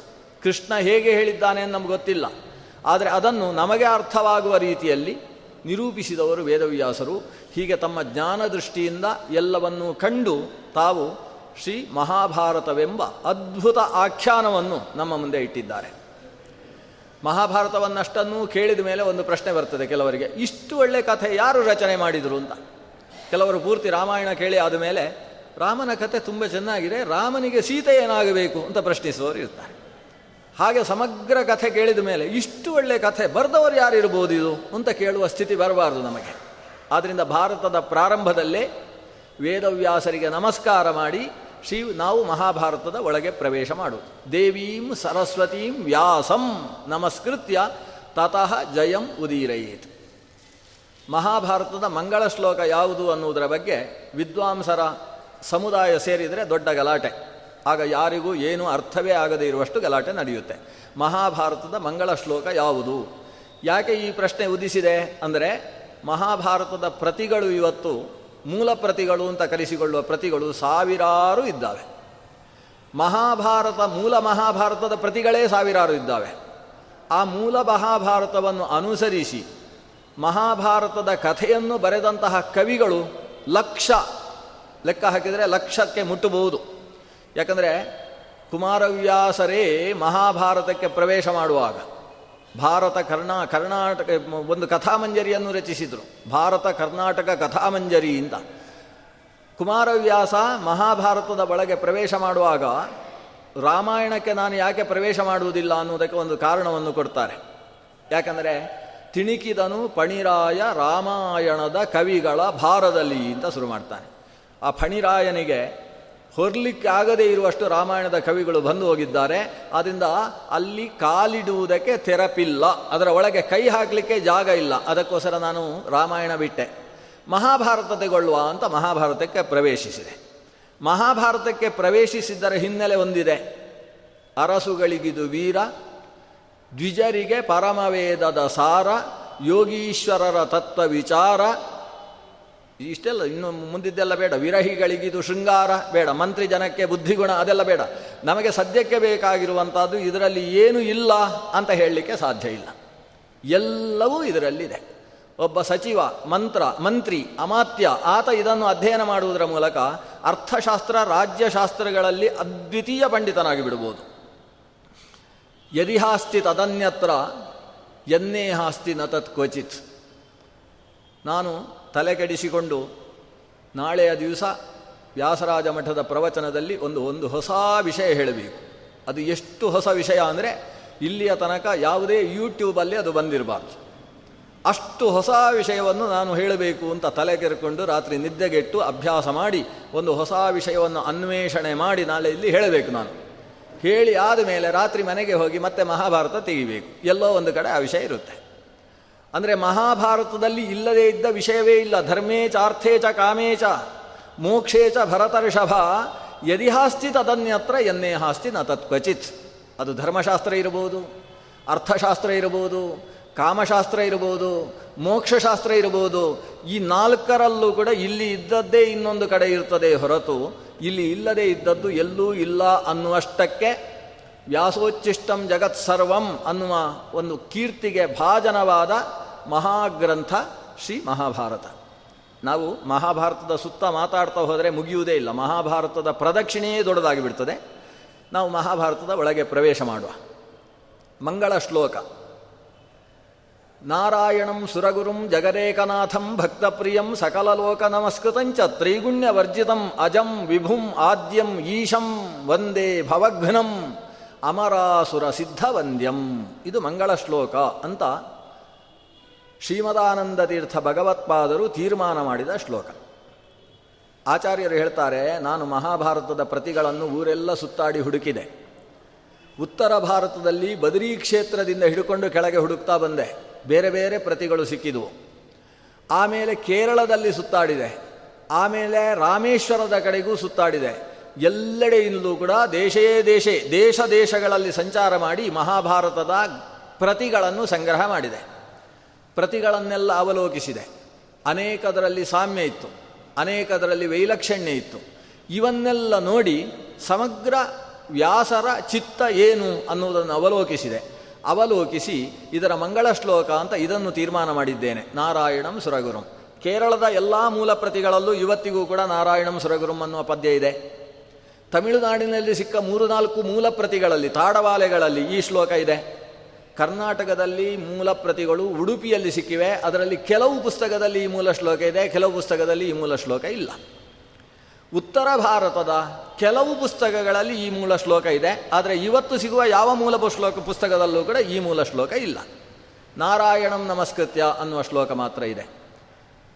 ನಮಗೆ ಎಲ್ಲ ಗ್ರಂಥವನ್ನು ಹುಡುಕಿ ತೀರ್ಮಾನಿಸಿದಂತಹ ಆಚಾರ್ಯರ ನಿರ್ಧಾರ ಪ್ರಮುಖವಾಗ್ತದೆ. ಮಂಗಳ ಶ್ಲೋಕ ಯಾವುದು? ನಾರಾಯಣಂ ಸುರಗುರುಂ ಅನ್ನುವುದು ಮಂಗಳ ಶ್ಲೋಕ. ಆನಂತರದ ಶ್ಲೋಕ ಯಾವುದು? ನಾರಾಯಣಂ ನಮಸ್ಕೃತ್ಯ ಅನ್ನುವುದು ನಂತರದ ಶ್ಲೋಕ. ಹಾಗಾದರೆ ಆಚಾರ್ಯರು ಈ ಗ್ರಂಥಕ್ಕೆ ಇದೇ ಮಂಗಳ ಶ್ಲೋಕ ಅಂತ ಹೇಗೆ ನಿರ್ಣಯಿಸಿದರು ಅನ್ನುವುದಕ್ಕೆ ಒಂದು ಕಾರಣ, ಎಲ್ಲ ಕಡೆ ಗ್ರಂಥಗಳನ್ನು ಸಂಗ್ರಹ ಮಾಡಿ ತೀರ್ಮಾನಿಸಿದರು. ಒಬ್ಬ ಸಂಶೋಧಕ ಯಾವ ರೀತಿಯಲ್ಲಿ ನಡೆಸಬೇಕು ಆ ರೀತಿಯಲ್ಲಿ ಸಂಶೋಧನೆಯನ್ನು ನಡೆಸಿದರು. ಎರಡನೇದ್ದು, ಭಗವದ್ದತ್ತವಾದ ಸ್ವಯಂ ಪ್ರಜ್ಞೆ ಅವರಿಗೆ ನಿರ್ಧಾರ ಮಾಡಿಸಿಬಿಡುತ್ತೆ. ಅವರಿಗೆ ಗೊತ್ತಿಲ್ಲದೆ ಇದ್ದದ್ದಿಲ್ಲ. ಮತ್ತು ಊರೆಲ್ಲ ಸುತ್ತಾಡಿದ್ಯಾಕೆ, ಹುಡುಕಾಡಿದ್ಯಾಕೆ, ಯಾವುದು ಏನು ಅಂತ ತೀರ್ಮಾನ ಮಾಡುವುದಕ್ಕೆ ಅಷ್ಟೆಲ್ಲ ಗ್ರಂಥ ರಾಶಿ ಹಾಕಿದ್ರು. ಅವರ ಹತ್ರ 3-4 ಗಾಡಿಗಳಿದ್ದವು, ಯಾಕೆಂದರೆ ಈ ಗ್ರಂಥಗಳನ್ನು ಹೊತ್ತುಕೊಂಡು ಹೋಗುವುದಕ್ಕೆ ಗಾಡಿಗಳಿದ್ದದ್ದು. ಇಷ್ಟು ದೊಡ್ಡ ಗ್ರಂಥರಾಶಿಯನ್ನು ಸಂಗ್ರಹಿಸಿದ್ಯಾಕೆ ಅಂದರೆ, ಲೋಕದ ಜನ ನಾನು ಹೇಳಿದ್ದನ್ನು ಒಪ್ಪುವುದಿಲ್ಲ. ಹೇಳಿದ್ದನ್ನು ಒಪ್ಪಬೇಕಾದರೆ ಅದನ್ನು ಗ್ರಂಥ ಪುರಸ್ಸರವಾಗಿ ಕೊಡಬೇಕು. ಹಾಗಾದರೆ ಒಬ್ಬ ಸಂಶೋಧಕ ಯಾವ ರೀತಿಯಲ್ಲಿ ಕೆಲಸ ಮಾಡಬೇಕು, ಅದಕ್ಕೆ ಬೇಕಾದ ಮಾರ್ಗದರ್ಶನವನ್ನು ಆಚಾರ್ಯರು ನಡೆಸಿ ತೀರ್ಮಾನಿಸಿದ ಶ್ಲೋಕ ನಾರಾಯಣಂ. ಹಾಗಾದರೆ ಇಡೀ ಮಹಾಭಾರತ ಯಾರನ್ನು ಹೇಳ್ತದೆ ಅನ್ನುವುದು ಮಂಗಳವೇ ನಿರ್ಧರಿಸಿ ಬಿಟ್ಟಿತು. ಮಹಾಭಾರತ ಅಂದರೆ ಅಣ್ಣ ತಮ್ಮಂದಿರ ಕಚ್ಚಾಟ ಅಂತ ಮಹಾಭಾರತ ಈಸಿಕೊಳ್ಟು ಅಂತ ಕೆಲವರು ಅರ್ಥ ಹೇಳುವುದು ಅಂತಿದೆ. ಏನಂದರೆ ಅಣ್ಣ ತಮ್ಮಂದಿರ ಗಲಾಟೆ, ಅದು ಮಹಾಭಾರತ. ಭಗವದ್ಗೀತೆ ಬೇಡ, ಅದಕ್ಕೂ ಇನ್ನೊಂದು ವ್ಯಾಖ್ಯಾನ ಮಾಡಿದ್ದಾರೆ, ಅದು ಸದ್ಯಕ್ಕೆ ಬೇಡ. ಅಂತೂ ಮಹಾಭಾರತ ಅಂದರೆ ಏನು ಅಂತ ಕೇಳಿದರೆ ನಾರಾಯಣಂ, ನಾರಾಯಣನ ಕಥೆ. ಮಹಾಭಾರತದಲ್ಲಿ 3 ಬಾರಿ ಬರ್ತದೆ. ಸ್ವತಃ ವೈಶಂಪಾಯನರು ಮಹಾಭಾರತವನ್ನು ಜನಮೇಜಯನಿಗೆ ಹೇಳುವಾಗ ನಾರಾಯಣ ಕಥಾಶ್ರಯಾಂ, ನಾರಾಯಣನ ಕಥೆಯಿಂದ ಕೂಡಿದಂತಹ ನಾನು ಆಖ್ಯಾನಗಳನ್ನು ಹೇಳ್ತೇನೆ ಅಂತ ಶುರು ಮಾಡ್ತಾರೆ. ನಾರಾಯಣ ಕಥಾಶ್ರಯವಾದಂತಹ ವಿಚಾರಗಳನ್ನು ಹೇಳ್ತೇನೆ. ಹಾಗಾದರೆ ಮಹಾಭಾರತ ನಾರಾಯಣನ ಕಥೆ ಅನ್ನುವುದು ಒಂದು ಮುಖ್ಯ ವಿಷಯ, ಗಮನಿಸಬೇಕಾದದ್ದು. ಹಾಗಾಗಿಯೇ ಮಂಗಳ ಶ್ಲೋಕ ನಾರಾಯಣಂ ಅಂತ ಶುರು ಮಾಡಿತು. ಈ ನಾರಾಯಣ ಯಾರು? ಸುರಗುರು. ಎಲ್ಲರಿಗೂ ಜ್ಞಾನ ಬರುವುದು ಆ ನಾರಾಯಣನಿಂದ. ನಾವಿವತ್ತು ಎಲ್ಲರಿಗೂ ಜ್ಞಾನ ಬರುವುದು ವೇದವ್ಯಾಸರಿಂದ, ಹಯಗ್ರೀವ ರೂಪಿಯಿಂದ ಅಂತ ಹೇಳ್ತೇವೆ.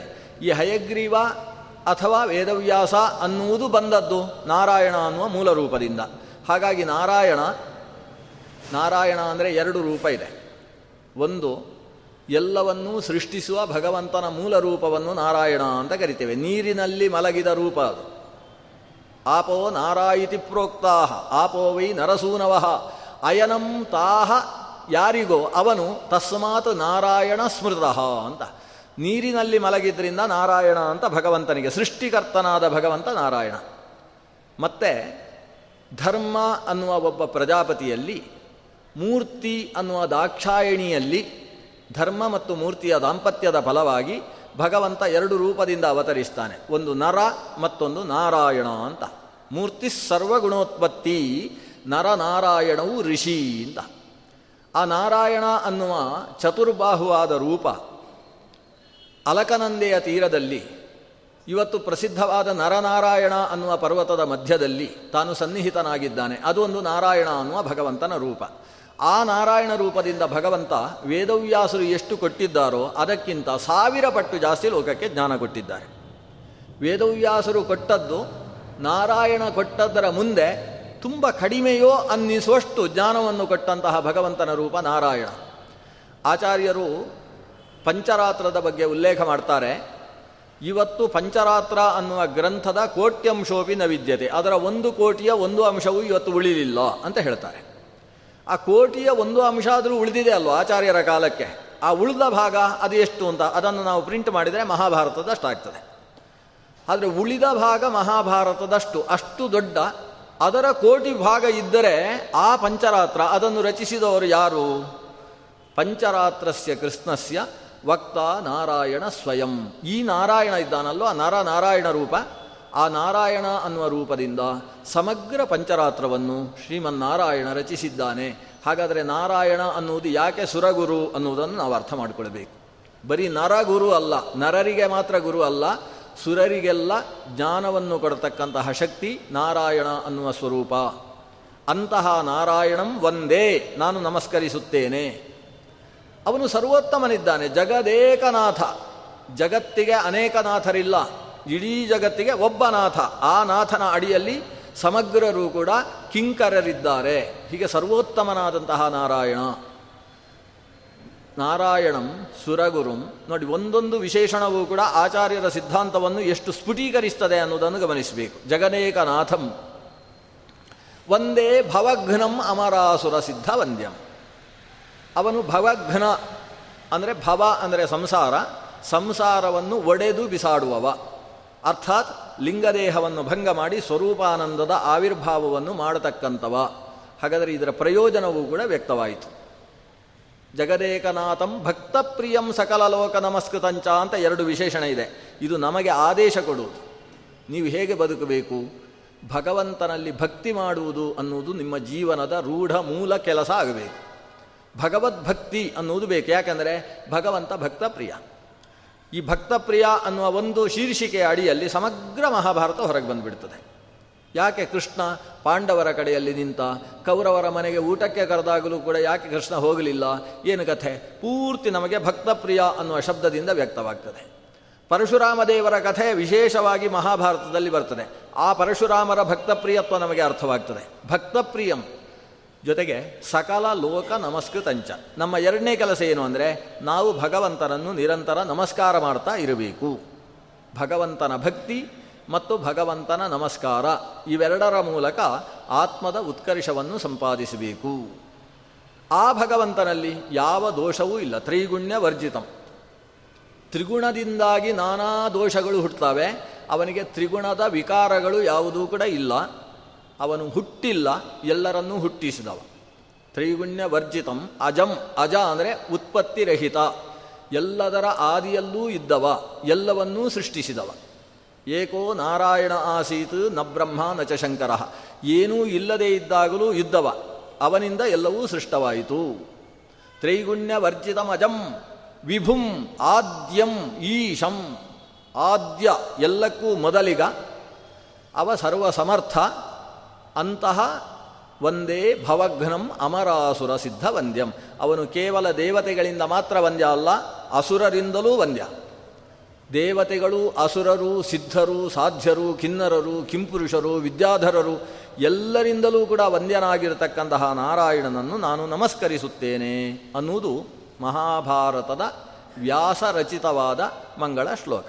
ವ್ಯಾಸರು ತಮಗೋಸ್ಕರ ಮಂಗಳ ಮಾಡುವುದಲ್ಲ, ನಮಗೋಸ್ಕರ ಮಂಗಳ ಮಾಡಿದ್ದಾರೆ. ನಾವು ಈ ಶ್ಲೋಕವನ್ನು ಹೇಳಿ ಮಹಾಭಾರತವನ್ನು ಆರಂಭಿಸುವುದರ ಮೂಲಕ ಮಹಾಭಾರತದ ಅಧ್ಯಯನಕ್ಕೆ ನಿರ್ವಿಘ್ನತೆಯನ್ನು ಸಂಪಾದಿಸಬೇಕು ಅಂತ ನಮ್ಮ ಮೇಲಿನ ಕೃಪೆಯಿಂದ ಮಾಡಿರತಕ್ಕಂತಹ ಮಂಗಳ ಶ್ಲೋಕ. ನಾರಾಯಣಂ ನಮಸ್ಕೃತ್ಯ ನರಂಚೈವ ನರೋತ್ತಮಂ, ಈ ರೀತಿ ನಾರಾಯಣನನ್ನು ಗುಣಗಣಭೂಷಿತನನ್ನಾಗಿ ನಮಸ್ಕರಿಸಿ, ಆಮೇಲೆ ನರೋತ್ತಮನಾದಂತಹ, ಜೀವೋತ್ತಮನಾದಂತಹ ವಾಯುತತ್ವವನ್ನು ಕೂಡ ನಮಸ್ಕರಿಸಿ, ಅಷ್ಟೇ ಅಲ್ಲದೆ ನರ ಸಾಧಕಶ್ರೇಷ್ಠನಾದ ಶೇಷ, ನರ ಅಂದರೆ ಶೇಷ, ಅರ್ಜುನನಲ್ಲಿ ಆವಿಷ್ಟವಾಗಿರತಕ್ಕಂತಹ ನರ ಅನ್ನುವ ಭಗವಂತನ ಶೇಷಾವಿಷ್ಟ ರೂಪ, ಆ ನರ ರೂಪವನ್ನು ಕೂಡ ನಾನು ನಮಸ್ಕರಿಸಿ, ದೇವಿ ನಮ್ಮ ಮನಸ್ಸಿಗೂ ವಾಕಿಗೂ ನಿಯಾಮಕಳಾಗಿರತಕ್ಕಂತಹ ಲಕ್ಷ್ಮೀದೇವಿಯನ್ನು ನಮಸ್ಕರಿಸಿ, ಜೊತೆಗೆ ವಾಗದೇವಿ ಅಂತ ಪ್ರಸಿದ್ಧಳಾದ ಸರಸ್ವತೀ ದೇವಿಯನ್ನು ನಮಸ್ಕರಿಸಿ, ಆಮೇಲೆ ಈ ಗ್ರಂಥವನ್ನು ರಚಿಸಿರತಕ್ಕಂತಹ ವೇದವ್ಯಾಸರನ್ನೂ ನಮಸ್ಕರಿಸಿ, ತಥೋ ಜಯಂ ಉದೀರಯೇತ್. ಇಷ್ಟು ನಮಸ್ಕಾರ ಆದಮೇಲೆ ಜಯದ ಬಗ್ಗೆ ಮಾತಾಡಬೇಕು. ಮಹಾಭಾರತವನ್ನು ಜಯ ಅಂತ ಕರೆದಿದ್ದಾರೆ. ಯಾಕಂದರೆ ಇದರ ಅಧ್ಯಯನ, ಇದರ ಶ್ರವಣ, ಇದು ನಮಗೆ ಜಯವನ್ನು ಕೊಡತಕ್ಕಂತಹ ಗ್ರಂಥ ಅನ್ನುವ ಉದ್ದೇಶದಿಂದ. ಜೊತೆಗೆ ಜಯ ಅಂದರೆ ಇನ್ನೊಬ್ಬರನ್ನು ಸೋಲಿಸುವುದು ಅಂತ ಅರ್ಥ ಅಲ್ಲ, ಉತ್ಕರ್ಷ ಅಂತ ಅರ್ಥ. ನಾವು ಉತ್ಕರ್ಷಕ್ಕೆ ಏರಬೇಕಾದರೆ ಮಹಾಭಾರತದ ಸಹಾಯ ನಮಗೆ ಬೇಕು ಅನ್ನುವ ಕಾರಣದಿಂದ ಮಹಾಭಾರತ ಜಯ. ಅಲ್ಲದೆ ಜಯ ಅನ್ನುವುದು ಒಂದು ಸಂಖ್ಯೆಯನ್ನು ಹೇಳ್ತಕ್ಕಂತಹ ಶಬ್ದ. ಸಂಸ್ಕೃತದಲ್ಲಿ ಸಂಖ್ಯಾ ವ್ಯವಸ್ಥೆ ಹೇಗಿರ್ತದೆ? ಅಕಾರಾದಿಗಳು ಸಂಖ್ಯೆಯನ್ನು ಹೇಳ್ತದೆ 16 ತನಕ. ಆಮೇಲೆ ಕಾದಿಂದ ಹಿಡ್ಕೊಂಡು ಕಾ ಖಾ ಗಾ ಘ ಞ ಇದು 5 ತನಕ ಹೇಳ್ತದೆ. ಚ ಛ ಜ ಜ ಞ ಇದು 6ರಿಂದ 10 ತನಕ ಹೇಳ್ತದೆ. ಹೀಗೆ ಕಾ ಖಾ ಗಾ ಘ ಞ ಚ ಛ ಜ ಜ ಞ ಅನ್ನುವಲ್ಲಿಗೆ 10 ಆಯಿತು. ಆಮೇಲೆ ಟಾಠಾ ಡಾಢಾಣ ದಾಧಾ ಪಾಪ ಬಾ ಭಾ ಮ ಅನ್ನುವುದು ಮತ್ತೆ 10 ಹೇಳ್ತದೆ. ಈ ಲೆಕ್ಕಾಚಾರದಲ್ಲಿ ಜ ಅಂದರೆ ಎಷ್ಟಾಗ್ತದೆ? 8 ಆಗ್ತದೆ. ಕಾ ಖ ಗಾ ಘ ಞ ಛ ಛ ಜ ಜ ಅನ್ನೋದು 8ನೇ ಅಕ್ಷರ ವರ್ಗೀಯ ವ್ಯಂಜನದಲ್ಲಿ. ಹಾಗಾಗಿ ಜ ಅಂದರೆ 8 ಅಂತ ಅರ್ಥ. ಯ ಅನ್ನೋದು ಅವರ್ಗೀಯ ವ್ಯಂಜನದಲ್ಲಿ ಮೊದಲನೇ ಅಕ್ಷರವಾದ್ದರಿಂದ 1 ಅಂತ ಅರ್ಥ. ಹಾಗಾದರೆ ಜ ಯ ಅಂದರೆ 8 1 ಅಂತ ಅರ್ಥ ಆಯಿತು. ಅಂಕಾನಾಂ ವಾಮತೋಗತಿ ಅನ್ನೋದು ವ್ಯವಸ್ಥೆ. ಅಂದರೆ ಗುಪ್ತವಾಗಿ ಈ ರೀತಿ ಸಂಖ್ಯೆಯನ್ನು ಹೇಳುವಾಗ ಅಂಕವನ್ನು ಆ ಕಡೆಯಿಂದ ಈ ಕಡೆ ಓದಬೇಕು. ಅಂದರೆ 1 8 ಅಂತ ಓದಬೇಕು. ಜಯ ಅಂದರೆ 18 ಅನ್ನುವುದು ಲಭ್ಯವಾಗುವ ಅರ್ಥ. ಹಾಗಾಗಿ ಮಹಾಭಾರತ ಜಯ ಅಂದರೆ ಅದು 18 ಪರ್ವಗಳಿಂದ ಕೂಡಿದಂತಹ ಗ್ರಂಥ. ಮಹಾಭಾರತದಲ್ಲಿ 18 ಇದೆ. ತುಂಬ 18 ಬರ್ತದೆ ಮುಂದಕ್ಕೆ, ಸಿಕ್ಕಾಪಟ್ಟೆ 18ಗಳು. ಭಗವದ್ಗೀತೆ ಬರ್ತದೆ, ಭಗವದ್ಗೀತೆಯಲ್ಲಿ 18 ಅಧ್ಯಾಯ ಇರ್ತದೆ. ಮಹಾಭಾರತ ಯುದ್ಧ ನಡೀತದೆ, ಅದು 18 ದಿವಸವೇ ನಡೆಯುತ್ತೆ. ಒಂದು ದಿವಸ ಹೆಚ್ಚಾಗುವುದಿಲ್ಲ, ಒಂದು ದಿವಸ ಕಡಿಮೆ ಆಗುವುದಿಲ್ಲ. ಈ 18 ಅನ್ನೋದು ತುಂಬ ಭಾಗದಲ್ಲಿ ಬರ್ತದೆ. ಮುಖ್ಯವಾಗಿ ಇದರಲ್ಲಿ 18 ಪರ್ವಗಳು ಇದ್ದಾವೆ. 1,00,000 ಶ್ಲೋಕ, 18 ಪರ್ವ. ಪರ್ವ ಅಂದರೆ ಒಂದೊಂದು ಗಂಟು ಅಂತ ಅರ್ಥ. ಇಡೀ ಮಹಾಭಾರತವನ್ನು ಒಂದು ಕಬ್ಬಿನ ಜಲ್ಲೆಯಾಗಿ ನಾವು ಆಲೋಚಿಸಬೇಕು. ಒಂದು ಕಬ್ಬು ಚೆನ್ನಾಗಿ ಬೆಳೆದಿದೆ ಅಂತ ಕೃಷಿಕ ಹೇಗೆ ತೀರ್ಮಾನ ಮಾಡ್ತಾನೆ? ಅದರ ಗಂಟು ಲೆಕ್ಕ ಹಾಕ್ತಾನೆ. ಲೆಕ್ಕ ಹಾಕಿ 18 ಗಂಟು ಕಾಣಿಸ್ತಾ ಇದೆ, ಸಾಕು ಕಟಾವು ಮಾಡುವುದು ಅಂತ. ಅದು ಚೆನ್ನಾಗಿ ಬೆಳೆದಿದೆ ಅಂದರೆ ಅದರಲ್ಲಿ 18 ಪರ್ವಗಳು ಬಂದಾಗ ಕಬ್ಬು ಚೆನ್ನಾಗಿ ಬೆಳೆಯಿತು. ಒಬ್ಬ ಕವಿ, ಒಳ್ಳೆ ಬುದ್ಧಿವಂತ ಕವಿ, ಅವನ ಹತ್ರ ಮತ್ತೊಬ್ಬ ಕವಿ ಪ್ರಶ್ನೆ ಮಾಡಿದ, ನಾನು 3/4 ಶ್ಲೋಕ ಹೇಳ್ತೇನೆ, 1/2 ಶ್ಲೋಕ ನೀನು ತುಂಬಿಸಬೇಕು. ಏನು 3/4 ಶ್ಲೋಕ? ನನಗೆ 3 ಒಂದೇ ಭಾಗದಲ್ಲಿ ವರ್ಣನೆ ಮಾಡಬೇಕು. ಯಾವುದೆಲ್ಲ? ಭಾರತಂ ಇಕ್ಷುದಂಡಂಚ ಸಮುದ್ರಂಚಾಪಿ ವರ್ಣಯ ವಾಕ್ಯೇ ನೈಕೇನ. ಇಷ್ಟು ಕೇಳಿದವ. ಮಹಾಭಾರತವನ್ನು ವರ್ಣಿಸಬೇಕು, ಕಬ್ಬಿನ ಜಲ್ಲೆಯನ್ನು ವರ್ಣಿಸಬೇಕು, ಸಮುದ್ರವನ್ನು ವರ್ಣಿಸಬೇಕು. ಭಾರತಂಚೇಕ್ಷುದಂಡಂಚ ಸಮುದ್ರಂಚಾಪಿ ವರ್ಣಯ ವಾಕ್ಯೇನೈಕೇನ ಶ್ಲೋಕೇನ. ಒಂದು ವಾಕ್ಯದ ಶ್ಲೋಕದಿಂದ ನೀನು ವರ್ಣನೆ ಮಾಡಬೇಕು. ವಾಕ್ಯೇನೈಕೇನ ಪಾದೇನ, ಇನ್ನು ಉಳಿದದ್ದು ಒಂದು ಪಾದವನ್ನು ಪೂರಣೆ ಮಾಡಬೇಕು. ಆ ಬುದ್ಧಿವಂತ ಕವಿ ಪೂರಣೆ ಮಾಡಿದ. ಏನು ಗೊತ್ತೋ? ಪ್ರತಿಪರ್ವ ರಸೋದಯ ಅಂತ ಸೇರಿಸಿದ. ಈ ಪ್ರತಿಪರ್ವ ರಸೋದಯ, ಪ್ರತಿಪರ್ವದಲ್ಲೂ ಕೂಡ ರಸೋದಯ ಆಗ್ತದೆ ಅನ್ನುವುದು ಮಹಾಭಾರತದ ವರ್ಣನೆ ಆಗ್ತದೆ. ಒಂದು ಕಬ್ಬಿನ ಜಲ್ಲೆಯ ವರ್ಣನೆ ಆಗ್ತದೆ, ಅದರ ಜೊತೆಗೆ ಸಮುದ್ರದ ವರ್ಣನೆ ಆಗ್ತದೆ. ಸಮುದ್ರ ಹೇಗೆ? ಪ್ರತಿಪರ್ವ, ಪರ್ವಕಾಲ ಅಂತೇಳಿದರೆ ಅಮಾವಾಸ್ಯೆ ಮತ್ತು ಹುಣ್ಣಿಮೆ. ಪ್ರತಿಪರ್ವ ಅಂದರೆ ಪ್ರತಿಯೊಂದು ಪರ್ವಕಾಲದಲ್ಲೂ ಕೂಡ ರಸೋದಯ, ರಸ ಅಂದರೆ ನೀರು ವೃದ್ಧಿಯಾಗ್ತದೆ. ಸಮುದ್ರದಲ್ಲಿ ನೀರಿನ ವೃದ್ಧಿಯಾಗುವುದು ಹುಣ್ಣಿಮೆ ಅಮಾವಾಸ್ಯೆಯ ದಿವಸ. ಇದು ಸಮುದ್ರದ ವರ್ಣನೆ ಆಯಿತು. ಇಕ್ಷುದಂಡದ ವರ್ಣನೆ ಹೇಗೆ? ಇಕ್ಷುದಂಡದಲ್ಲಿ ಪ್ರತಿಪರ್ವ ಒಂದೊಂದು ಗಂಟಿಗೆ ಹೋದಾಗಲೂ ಕೂಡ ರಸೋದಯ, ಸಿಹಿ ಉದಯ ಉದಿತವಾಗ್ತಾ ಹೋಗುತ್ತೆ, ಪ್ರತಿಪರ್ವ ರಸೋದಯ. ಭಾರತ ಪ್ರತಿಪರ್ವ ರಸೋದಯ, ಒಂದೊಂದು ಪರ್ವದಿಂದ ಮುಂದೆ ಹೋಗ್ತಾ ಇದ್ದ ಹಾಗೆ ಹೊಸ ರಸ. ಅಲ್ಲಿ ಶೃಂಗಾರ ರಸ ಇದೆ, ವೀರರಸ ಇದೆ, ಎಲ್ಲಕ್ಕಿಂತ ಮುಖ್ಯವಾಗಿ ಶಾಂತ ರಸ ಇದೆ, ಭಕ್ತಿ ರಸ ಇದೆ. ಈ ಪರ್ವದಲ್ಲೂ ರಸದ ಉದಯ ಆಗತಕ್ಕಂತಹ ವಿಶೇಷತೆ ಶ್ರೀಮನ್ ಮಹಾಭಾರತದಲ್ಲಿದೆ. ಮಹಾಭಾರತದ ಶ್ರವಣ ಮಾಡುವಾಗ ವಿರಾಟ ಪರ್ವದಿಂದ ಶುರು ಮಾಡುವುದು ಅಂತ ಒಂದು ಲೌಕಿಕ ಸಂಪ್ರದಾಯ ಇದೆ. ಆಚಾರ್ಯರು ಮಹಾಭಾರತದ ಉಲ್ಲೇಖ ಮಾಡುವಾಗ ವಿರಾಟೋದ್ಯೋಗ ಸಾರವಾನ್ ಅನ್ನುವ ಮಹಾಭಾರತದ ಮಾತನ್ನೇ ಉಲ್ಲೇಖ ಮಾಡ್ತಾರೆ. ವಿರಾಟ ಪರ್ವ, ಉದ್ಯೋಗ ಪರ್ವ, ಇದು ಇದರ ಸಾರ ಅಂತ ಹೇಳುವ ಮಾತಿದೆ. ವಿರಾಟ ಪರ್ವದಿಂದ ಶುರು ಮಾಡುವ ಹಿನ್ನೆಲೆ ಏನು ಅಂದರೆ, ವಿರಾಟ ಪರ್ವದಲ್ಲಿ ಭೀಮಸೇನನ ಭೂಮ ವ್ಯಕ್ತಿತ್ವದ ವರ್ಣನೆ ಇದೆ. ಕೀಚಕನನ್ನು ಸಂಹರಿಸಿದ ಕಥೆ, ದ್ರೌಪದೀ ದೇವಿಯ ಸರ್ವೋತ್ಕರ್ಷದ ಕಥೆ, ಇದು ಬರತಕ್ಕಂತಹ ಭಾಗ ವಿರಾಟ ಪರ್ವ. ಕೀಚಕ ಆ ಕಾಲದಲ್ಲಿದ್ದಂತಹ ಮಹಾಸಮರ್ಥ, ಅವನನ್ನು ಅಡ್ಡ ಹಾಕುವವರು ಯಾರೂ ಇಲ್ಲ ಅನ್ನುವಷ್ಟು ಮಹಾಬಲಿಷ್ಠ. ಅಂತಹ ಬಲಿಷ್ಠನನ್ನು ಭೀಮಸೇನ ಸಂಹರಿಸಬೇಕಾದರೆ ಎಷ್ಟು ನಿಪುಣತೆಯನ್ನು ಪ್ರದರ್ಶಿಸಿದ. ಹೇಗೆ ಶ್ರೀಮದ್ ರಾಮಾಯಣದಲ್ಲಿ ಸುಂದರಕಾಂಡದ ಮಹತ್ವವೋ ಹಾಗೆ ಇಲ್ಲಿ ವಿರಾಟ ಪರ್ವದ ಮಹತ್ವ. ಸಾಮಾನ್ಯವಾಗಿ ಶರೀರದಲ್ಲಿ ಭಾರೀ ಶಕ್ತಿಯುಳ್ಳಂತಹ ವ್ಯಕ್ತಿ ಏನಾದರೂ ಕಣ್ಣಿಗೆ ತನಗೆ ಇಷ್ಟವಿಲ್ಲದೇ ಇದ್ದದ್ದು ಘಟಿಸಿತು ಅಂದರೆ ಆ ಕ್ಷಣದಲ್ಲಿ ತಾನು ಪ್ರತಿಕ್ರಿಯಿಸಿ ಬಿಡ್ತಾನೆ.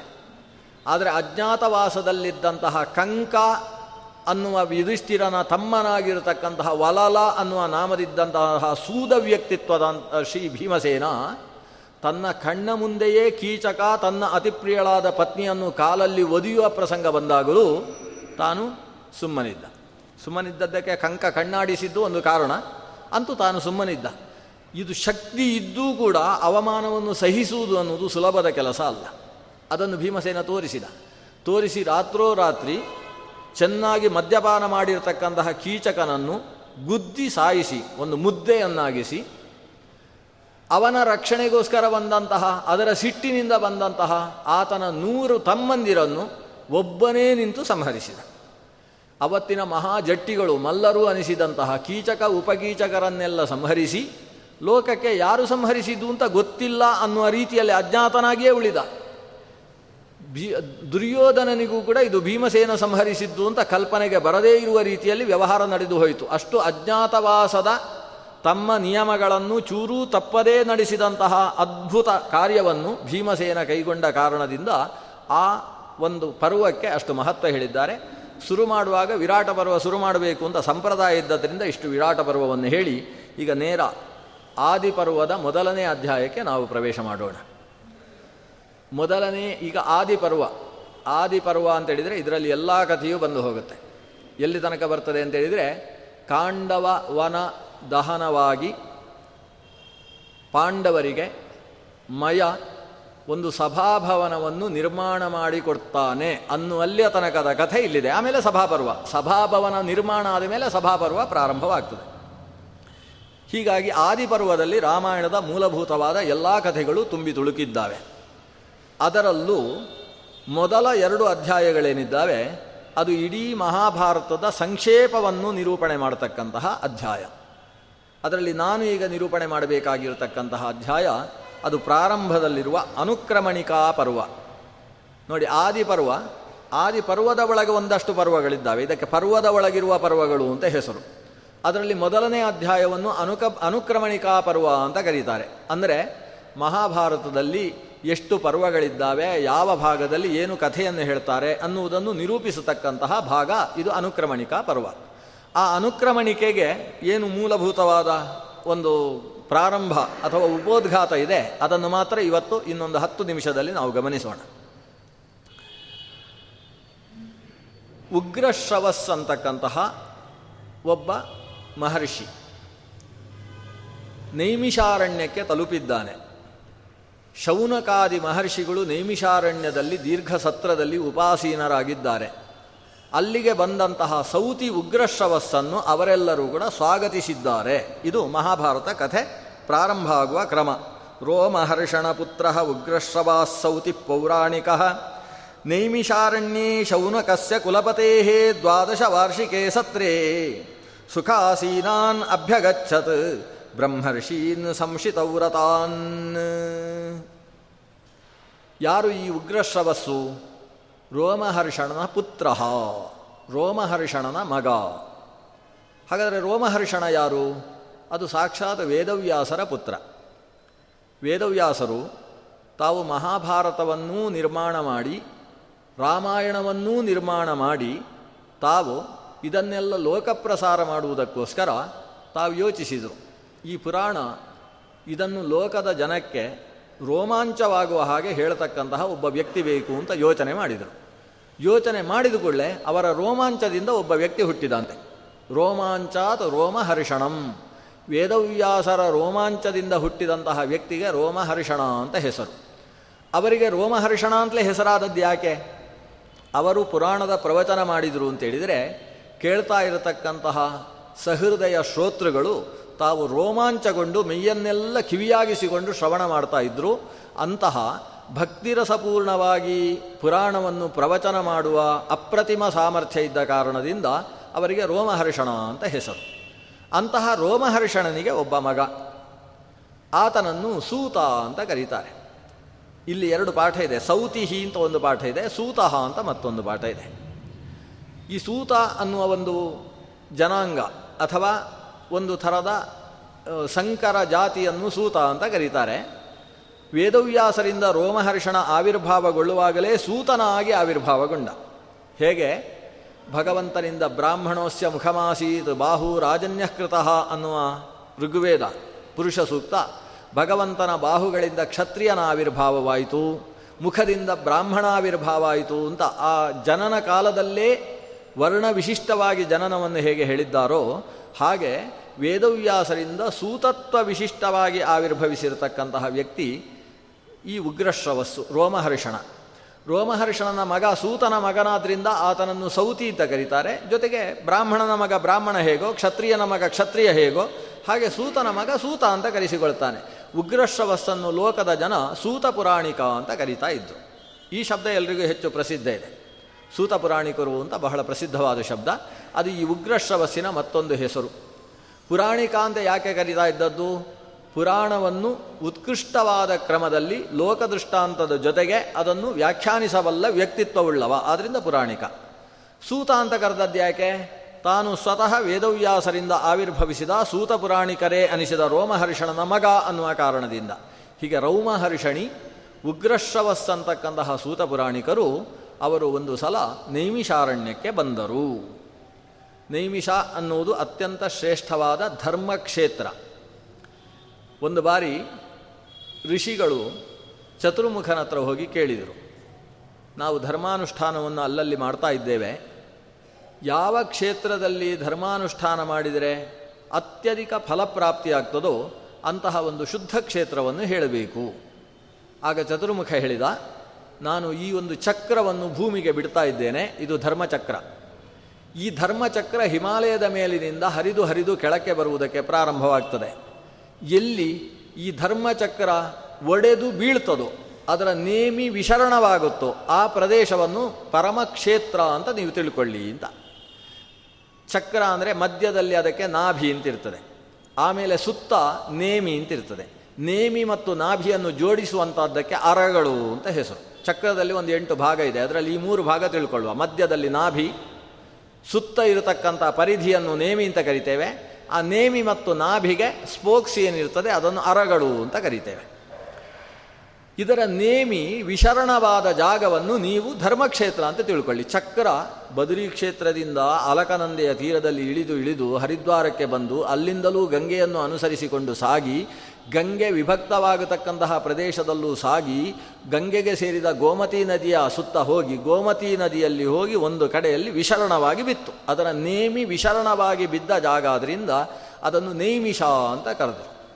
ಹೀಗೆ ನೈಮಿಷ ಅಂದರೆ ಪರಮ ಧರ್ಮ ಕ್ಷೇತ್ರ, ಧರ್ಮಚಕ್ರವು ಬಿದ್ದ ಪ್ರದೇಶ, ಚಕ್ರತೀರ್ಥವು ಶೋಭಿಸತಕ್ಕಂತಹ ಪ್ರದೇಶ, ಅದನ್ನು ನೈಮಿಷ. ಅಲ್ಲಿದ್ದಂತಹ ಅರಣ್ಯದಲ್ಲಿ ಋಷಿಮುನಿಗಳಿಗೆ ಬೇಕಾದಷ್ಟು ಫಲಮೂಲಗಳು, ಕಂದಮೂಲಗಳು ಲಭ್ಯವಾಗುವುದರಿಂದ ನೈಮಿಷಾರಣ್ಯ ಅಂತ ಪ್ರಸಿದ್ಧವಾದ ಧರ್ಮಕ್ಷೇತ್ರ. ಅಲ್ಲಿಗೆ ಈ ಸೌತಿ ಉಗ್ರಶ್ರವಸ್ ಆಗಮಿಸ್ತಾ ಇದ್ದಾನೆ. ಬಂದಾಗ ಇವರೆಲ್ಲ ಎದ್ದು ನಿಂತು ಅವರನ್ನು ಸ್ವಾಗತಿಸಿದರು. ದೊಡ್ಡ ಜ್ಞಾನಿಗಳು ತಾವು, ಭಗವಂತನ ಕಥೆಯನ್ನು ಮನಸ್ಸಿಗೆ ಮುಟ್ಟುವ ಹಾಗೆ ನಿರೂಪಿಸತಕ್ಕಂತಹ ವ್ಯಕ್ತಿತ್ವವುಳ್ಳವರು ತಾವು ಈಗ ಯಾವ ಕಡೆಯಿಂದ ಬರ್ತಾ ಇದ್ದೀರಿ, ಏನು ವಿಶೇಷ? ಕುತ ಆಗಮ್ಯತೆ ಸೌತೇ ಕ್ವಚಾಯಂ ವಿಹೃತಸ್ತ್ವಯ ಕಾಲಃ ಕಮಲಪತ್ರಾಕ್ಷ ಶಂಸೈತತ್ ಪೃಚ್ಛತೋ ಮಮ. ಕುತ ಆಗಮ್ಯತೆ ಸೌತೇ, ಓ ಸೂತ ಪುರಾಣಿಕರೇ, ತಾವು ಯಾವ ಪ್ರದೇಶದಿಂದ ಬರ್ತಾ ಇದ್ದೀರಿ, ಏನು ವಿಶೇಷ? ತಾವು ಇಲ್ಲಿಗೆ ಬರಬೇಕಾದರೆ ಯಾವುದೋ ಹೊಸ ವಿಷಯವನ್ನು ನಮಗೆ ಅರುಹುವುದಕ್ಕೋಸ್ಕರ ಬಂದಿರ್ತೀರಿ, ಏನು ವಿಶೇಷ?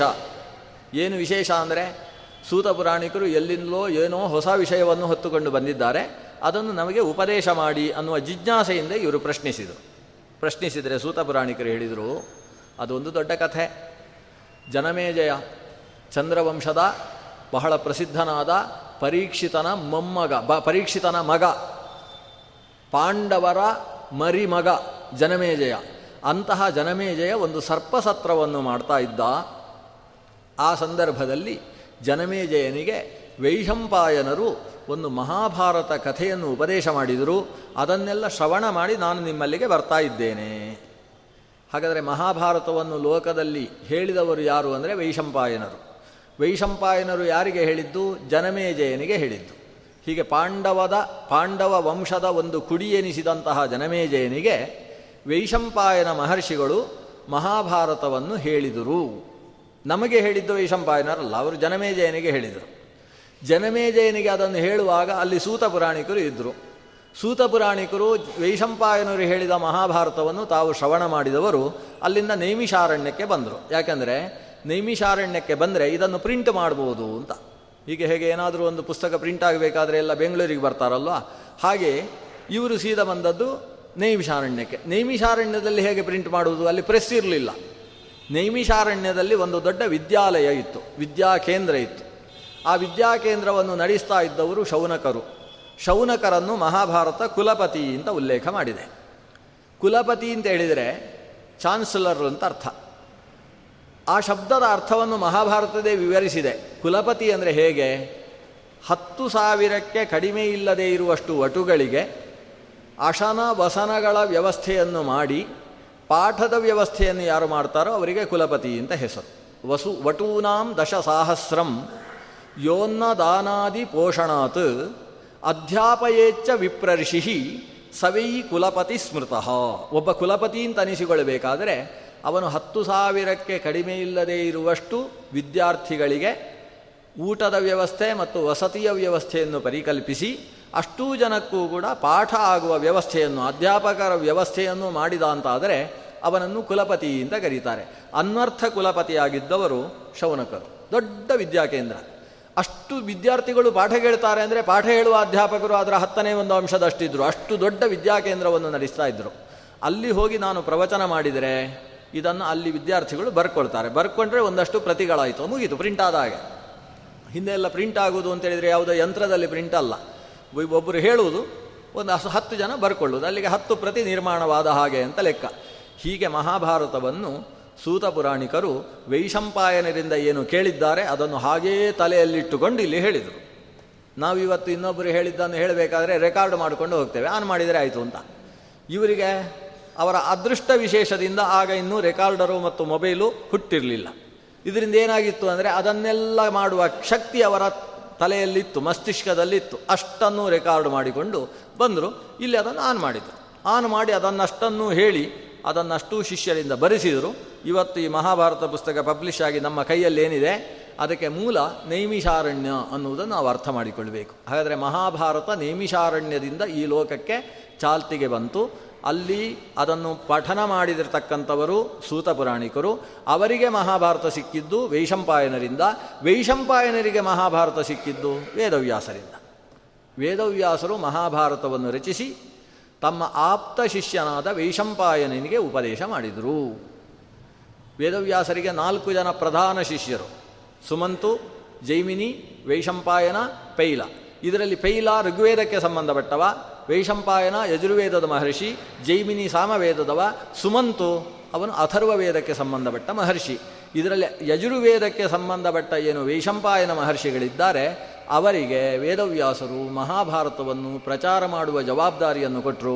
ಅವರು ಜನಮೇಜಯನಿಗೆ ಉಪದೇಶಿಸಿದರು. ಅಲ್ಲಿಂದ ಅದು ನೈಮಿಷಾರಣ್ಯದ ಮೂಲಕ ನಮಗೆ ಪ್ರಾಪ್ತಿಯಾಗಿದೆ ಅನ್ನೋದು ಮಹಾಭಾರತಕ್ಕೊಂದು ಉಪೋದ್ಘಾತ. ಇನ್ನು ಆ ಮಹಾಭಾರತ ಹೇಗೆ ಶುರುವಾಯಿತು, ಅದರಲ್ಲಿ ಸಮಗ್ರ ಮಹಾಭಾರತದ ಅನುಕ್ರಮಣಿಕೆ ಹೇಗೆ ಅನ್ನುವುದನ್ನು ನಾವು ನಾಳೆ ಎಷ್ಟು ಹೊತ್ತಿಗೆ, 6:45, 6:45 ಸರಿಯಾಗಿ ಸೇರಿದಾಗ ಮತ್ತೆ ಗಮನಿಸೋಣ. ಶ್ರೀಕೃಷ್ಣಾರ್ಪಣಮಸ್ತು.